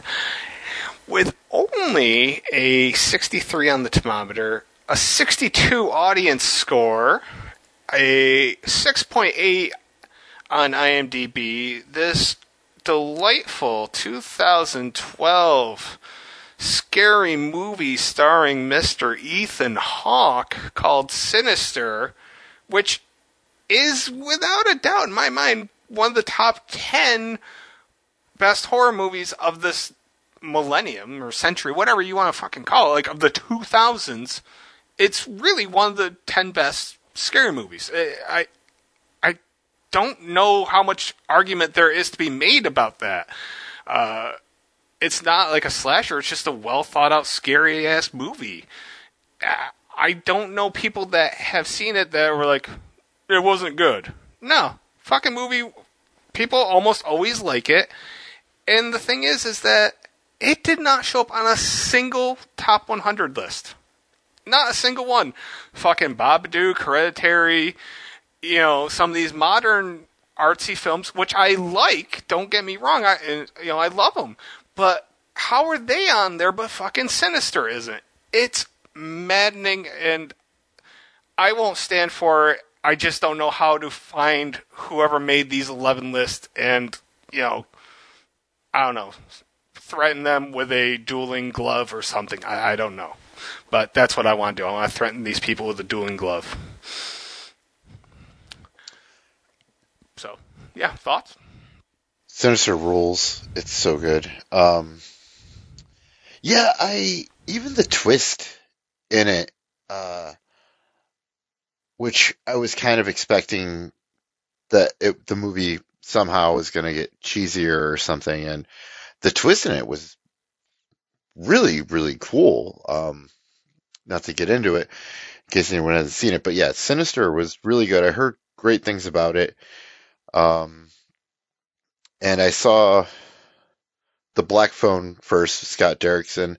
Uh, I definitely want to dig deeper into his movies after seeing Sinister, and uh, it's a movie word of mouth that I've heard nothing but good things about, especially from you two guys. And it's, yeah, it is in, in recent memory, and I I do as a fan of Ari Aster and Hereditary and Midsommar that it, it is more of a solid horror film, and it's like a horror film, and it's good, and you don't get a lot of those anymore without it being some sort of like genre bender, like say Barbarian, which is also really good. But if they did make a modern list, that's probably a movie they would put on in there before Sinister. And that, yeah, I, I agree with you. That is a, that would be a shame. A disservice to uh to Sinister because the movie is creepy as hell, and I just love the idea of it. All right, so Sinister is probably in my top three favorite horror movies of all time. I fucking love it that much. Uh, the idea is creepy. It's well acted. It's not gratuitous. So, I mean, you could show some. You could. This is a movie that you could show to people who are grossed out by gore, and they should still enjoy it. Bughuul is fucking creepy as fuck in this one. The kids are creepy. Uh, like this is this is part of the reason why the Purge scored so low for me because coming off of this with Ethan Hawke, we got the Purge as his very next film. Um, looking back on Scott Derrickson, yeah, uh, he did one of the later Hellraisers that I actually enjoyed. Uh, I didn't realize that he did it. Uh, Deliverance from Evil is okay. It's got a great actual um, exorcism scene in it. Uh, but yeah, I, I can't praise Sinister highly enough. Sinister 2 was okay. It's not anywhere. It could have made under it. It's not anywhere near as bad as people say it is. But some of the design choices and the fact, probably due to the fact that he wrote it, but he didn't direct it, um, can be attributed to that. Uh, I think partially because Marvel had uh, hired him to begin pre-production work on Doctor Strange at the same time. So, um, one of the things that leaves me with hope, though, is that after Sinister 2 was a bomb, um, they said that they would still like to do stuff with Bughuul, and they are talking about um, whether or not this will still happen, uh, using him as a villain in a future Insidious movie. So hopefully that will remedy your problems with that franchise and remedy everybody else's problems with the Sinister franchise, and we'll just get the best of both worlds. And we can hope That would be amazing. That really, really would be amazing. And you're right. I didn't know he did the the the Hellraiser uh, Inferno, and I didn't know he did Exorcism of Emily Rose. I I liked that movie quite a bit too. Yeah, that's another good one.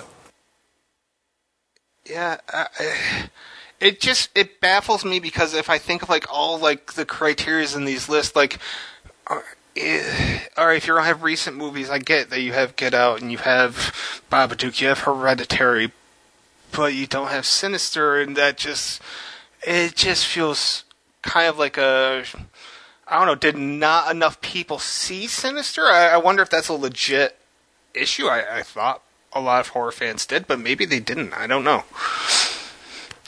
But all right, we didn't kill each other after all of this, which I'm kind of I'm happy with to an extent. A murder on the podcast would have been interesting. Yeah, I, I still respect you guys. But, yeah. All right, so I know it's only been a couple weeks since our last podcast, but I've seen a couple things in, in the interim that I just wanted to get your uh, your thoughts on. Uh, see if you guys have, have seen it. Um, uh, one that I watched because I still have a subscription to Paramount Plus for some reason. Krista uh, is Scream Six. Did you guys? Either of you guys got a chance to see that?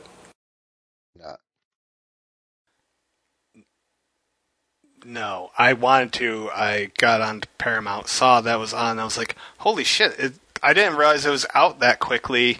Uh, but I had other pressing matters that I'll get to in my segment. But no, I didn't get to it yet, unfortunately. I've heard it's much. I'm, I heard it's better than what I would have thought it was going to be based on uh, the locale. What about you, Kevin? Did you you didn't get a chance to see it? No, I didn't. I, I wanted to. It's it's on my list. I have actually not seen a lot of movies uh, this year uh, that came out this year, and Uh, that's that came out this year. And highly unlike me. I guess maybe I'll get into that. Uh, maybe I'll get into that. but Uh, my brother saw it in the theater, and he said that it it's it's really good, and he he liked it a lot, and he thought that five was a little bit overrated, and I saw five in the theater, and I I liked that. I thought it was I thought it was pretty good, but yeah, uh, I love the Scream movies, but I I skipped this one. I saw the last one in the theater. I'll probably go see the next one in the theater. I'm I, the next one in the theater. I'm kind of mixed on it because I really fucking liked it, but I could see how people would have issues with it. Um, some of the the kill like Ghostface. This is the first time I feel like he's not a fuck up, if you know what I mean. Like watching him go through some of the earlier Scream movies, it was almost like watching a fucking Scooby Doo episode.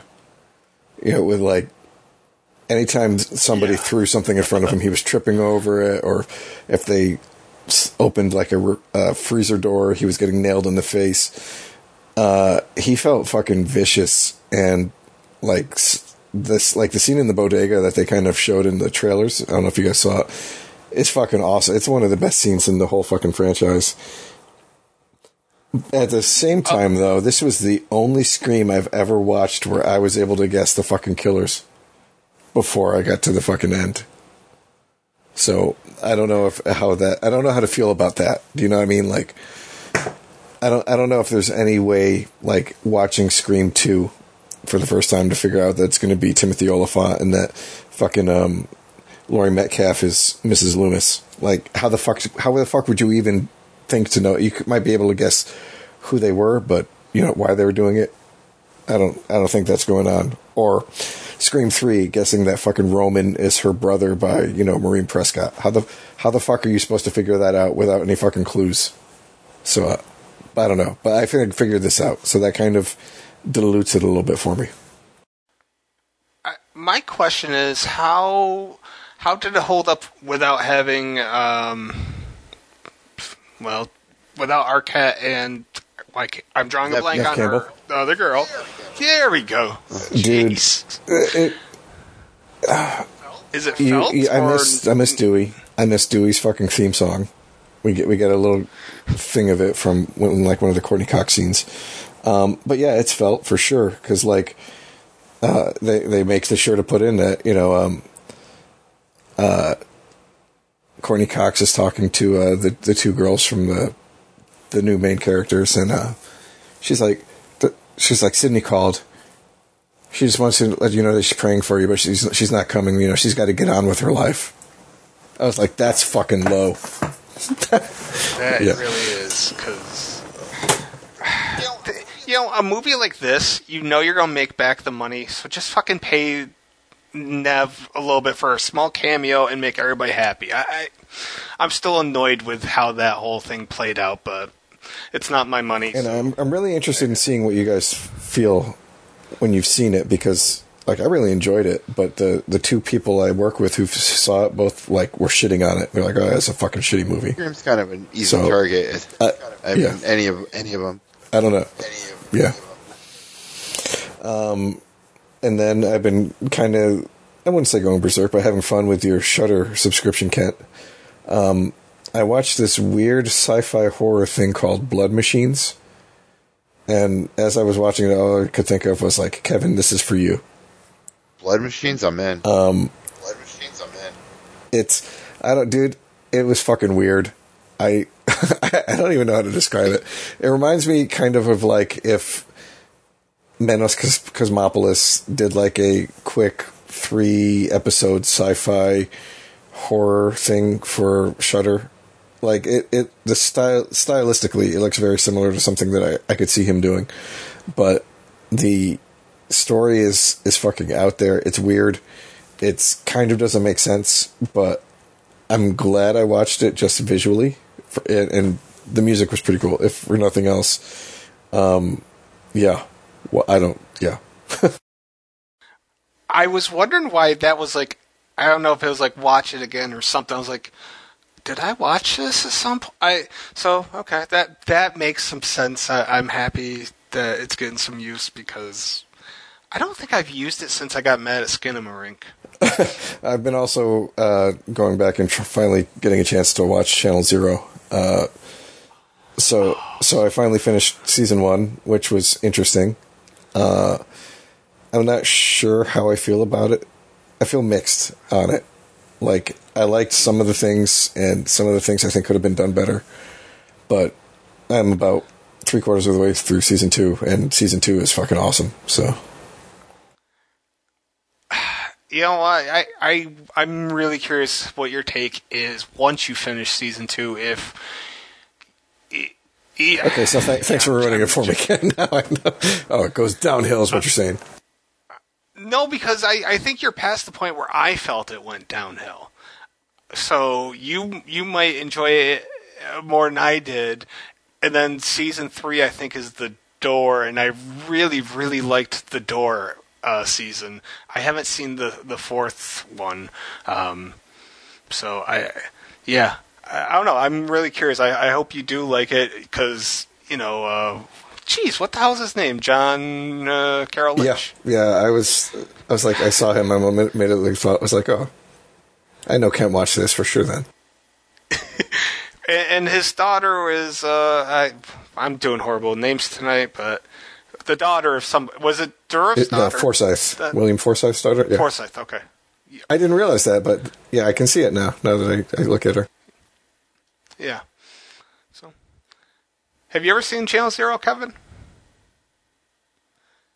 It's No, I mean, I they're like six episodes. They're probably like 40, 45 minutes long.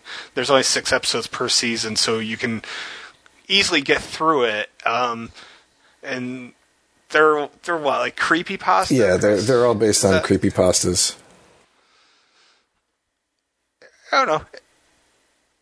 I don't know creepy creepypasta. It's kind of just Uh, like like What's creepypasta? urban I've legends. it. Kind uh, like Slender Man is a creepy. You know, it's it's Oh, kind okay. like I guess the be- easiest way for me to describe it, which is Oh, probably inaccurate, is like community generated horror stories attempted to be turned into urban legends. yeah. It's a really stupid name though. So like stuff. Yeah, stuff twelve-year-old girls look up on YouTube. Yes. That that is While while eating that creepy is exactly Creepypasta. what it is, Kevin. Good good call. Yeah. okay. Okay. I'm all about guilty pleasures. I just I remember when it was coming out. Uh, well, when it was out, yeah, people were that- saying, you know, like, and I, I don't know if Ken would agree with this, but it's definitely different. People would, were saying that it was a better version of American Horror Story than American Horror Story was. Right, and it just it wasn't. It was just I think American Horror Story was so mainstream that you always have the people that revolt against mainstream and are like, "Well, this is better." And mm, no, not not really. It's just a little different on a lower budget, significantly lower budget. Yeah, for sure. I mean, they didn't. They definitely didn't have Ryan Murphy's budget. but it, it's entertaining for what it is. And you know, like I said, you probably get through everything in about four hours per season. So Yep, that's on. That's on. And that's Shudder. on Shudder. Okay, I have to And- check it out. and that wa- that was it for me. That Not was that was all. I shows just right wanted to, like, definitely want to recommend Blood Machines for you if you haven't seen it, Kevin. And Ken, I mean, I don't know if it's. I don't, I don't think it's worth talking about, but I think it's an interesting watch at least once. Is this something I can watch with Raylene, or is she just going to roll her eyes and hate it? It, uh, it's out there. All right, then I'll show it to her. Anything that she will hate, I'll just, I am just, just all make sure you tell her Chris recommended. I mean, sh- as it was, she was swearing at Kevin uh, during possession, so it was cool. Ah, shit. Yeah, well, you should have you should have thought about that before you watched a Kevin pick with your wife. I regret nothing. so, I mean, what have you watched, Kevin? No. uh, Okay, so I So what I've seen uh, recently, uh, I've seen four movies this year, and yesterday I went to the theater and saw Guardians of the Galaxy three, and we happened. Me and my stepfather went. He wanted he wanted to see it a lot, and so he wanted to see it in the theater, and we did Mother's Day dinner and at like three o'clock and we were going to go to the four o'clock showing, but we were kind of, that would have been cutting it close. Also, my brother's birthday was yesterday, so we kind of do Mother's Day and my brother's birthday at the same time. So we ended up going to the 615 show, which was the 3D showing. And we kind of just went because of the timing of it all. And it was incredible. It was, I mean, like the movie, I'd say it's like, you know, 8.5 out of 10, which is really good, I'd say. But like, that's just the movie. But like with the special effects, it was, it was, it was a, it was an incredible experience. I'm not like big into the, the 3D thing, but I've seen three of them since Avatar 2. So I don't know, that's six months. I've, I've seen three 3D movies. Krista and I are going to see that so- uh, next weekend. Uh, Yeah, it's it's fun. I love James Gunn. I love the the Suicide Squad that he did, and uh, you know, I think the first Guardians of the Galaxy, I didn't expect it to be as good as it was. I thought it was going to be overrated because everyone loved it. I never heard of it. You know, it's like, oh, it's a Marvel movie. And like, I didn't really watch those movies at the time. So, uh, when I did see it, I was like, whoa, holy shit, that's good. You know, it's only everyone has said it, but, um, the second one I think doesn't, uh, you know, doesn't have that same oomph because you loved Guardians of the Galaxy so much, so you're excited going into Guardians of the Galaxy 2, is what my thing is, and Guardians of the Galaxy 3. Um, so, like, the story is, is that, you know, uh, James Gunn got in some trouble and Marvel kind of dropped him and they were going to make another Guardians of the Galaxy movie and the cast wouldn't do it without James Gunn. And so he kind of had this, well, fuck you, I can do whatever I want. Um, and he did, but it wasn't in a flagrant way. It, it worked really well. It's it's good if you're going to go see it. It's I, don't- I don't want to blow it up, but it is definitely one of the better Marvel movies, not only since Endgame, but I would say you know since Infinity War, and you know it's probably a top five Guardian, uh, top five Marvel film for me. So uh, that was awesome, and uh, I'm excited for you to go see it. And uh, outside of that, I watched. Um, I've, I'll just talk about where I'm at in my collection recently. I think it was on Aronofsky last time. I uh, watched today Nightbreed because I'm on the bees. So Clive Barker, uh, which I saw that not too long ago, a few months ago for the podcast as your pick, Chris. And, uh, man, I still love it. It's a, to, to bring it up for three podcasts in a row. Oh, that warms my Nightbreed. heart, Kevin. So good. Um, yeah, so good, so good. Um, and uh, and then I watched uh, The Squid and the Whale by Noah Baumbach because my collection is I like it's a good representation of things I like. Hour and a half indie comedy uh, that is sad and hilarious. Uh, and then uh, I'm one more away from Michael Bay, which I am ridiculously excited about. So I have almost all of his movies.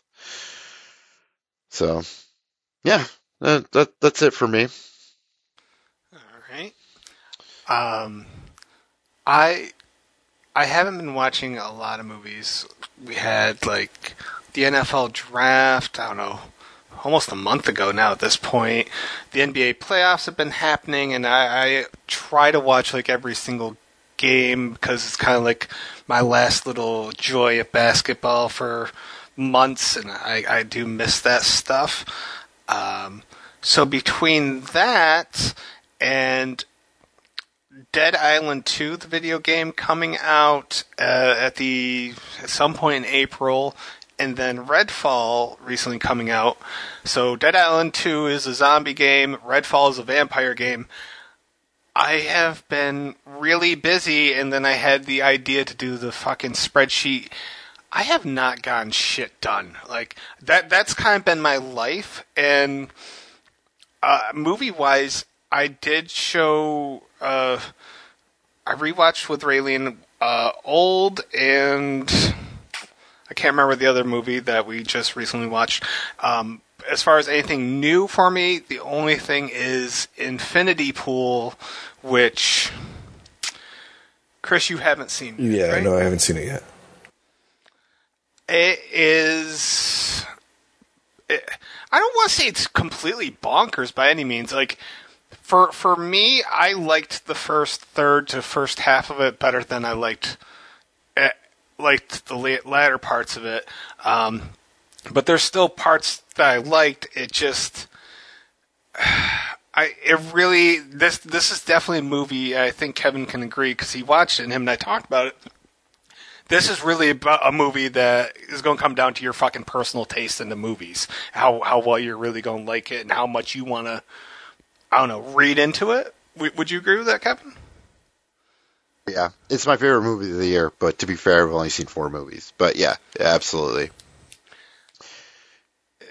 I, I Jamesy Wamesy. Mia Goth kills it. Her performance, she just grows on you more and more throughout the, the movie. She's she's definitely, you know, I love Alexander Skarsgård, but she's the, you know, she's it- killing it right she's now. so yeah, she's she's killing it. That performance is is top notch. It's it's a lot of fun. I mean, it, it the movie's it's such a mixed bag of things. It's it's hard to put your finger on it. It it was uh yeah. I've seen two movies in the theater. One Guardians of the Galaxy, and the other Infinity Pool, and yeah, it's it. It's probably not. It's going to be on the top of my list for a while, but I don't. You know, it. it I don't know if it's going to make the top ten at the end of the year, but um, it, it definitely it could. It's going to be on the top for a while because it's kind of that specific taste of films because it is. Um, it's a little bit bonkers, I guess, but not. I guess you know. I guess maybe Mia Goth's character is more bonkers than the the movie itself. Yes, I mean they're It's No, not as some- crazy as Possessor.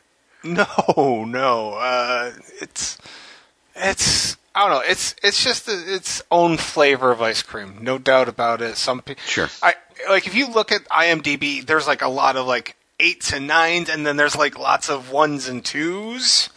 Um, so it's kind of, it's really a love it or hate it type of film, I, I think.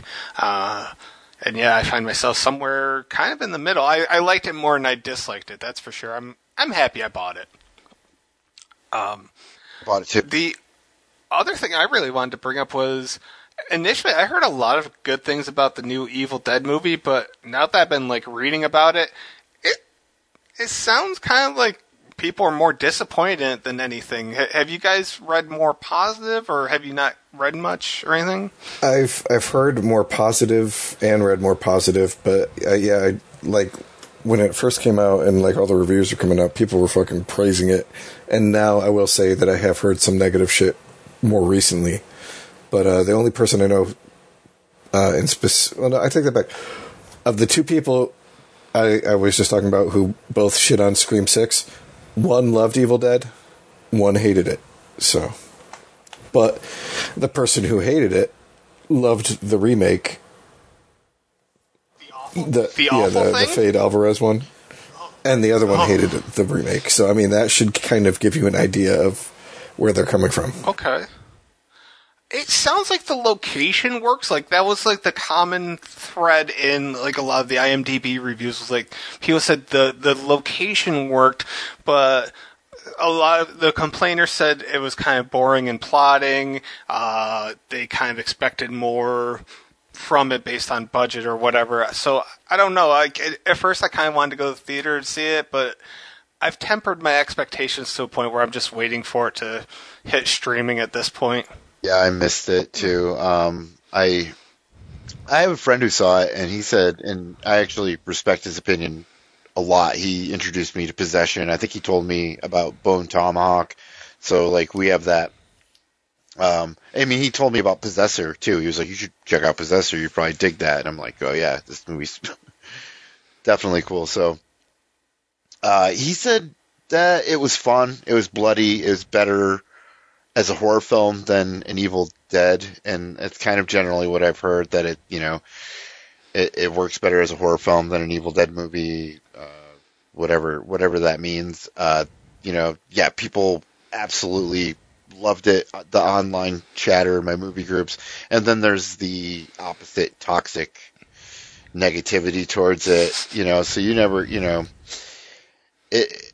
I I was like, I'm not going to go see it in the theater. I kind of missed it. If if uh, it's playing in the drive-in and I get a chance to see it there, I think that would be kind of cool. Um, I do want to see it. I'm I'm definitely interested in it.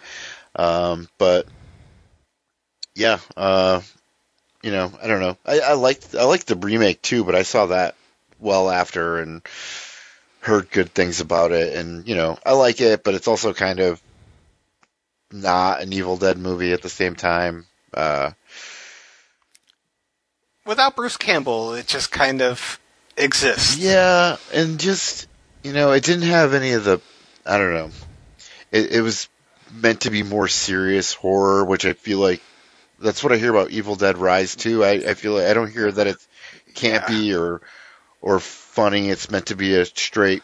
Like I hear they they give up the blood, you know, and it's and the gore in it. So to some extent, Yeah, So I've heard same. um, I hear it's fun. So uh, I mean, really, if it's fun and it's entertaining, what more could you want? You know. Right. I mean, yeah, I, I agree. All right. Um. Yeah, that's all I, I, I got. I really haven't been very active in my watching, but I will. All right, so there we go, people. Um, next month we will be back, and we are calling that the Terrible Twos podcast, where we will be talking about our fa- five favorite number twos in the series, either number two within the whole series or just the sequel to a two-part series, and our five most reviled number twos in the series. So there you go. Kevin and Kent, it was a pleasure as always. Oh, yeah, same here. Thank you guys for uh, not spamming us with um, all of your opinions when we get them wrong. And uh, we'll talk to you later. All right. Have a good night. See ya.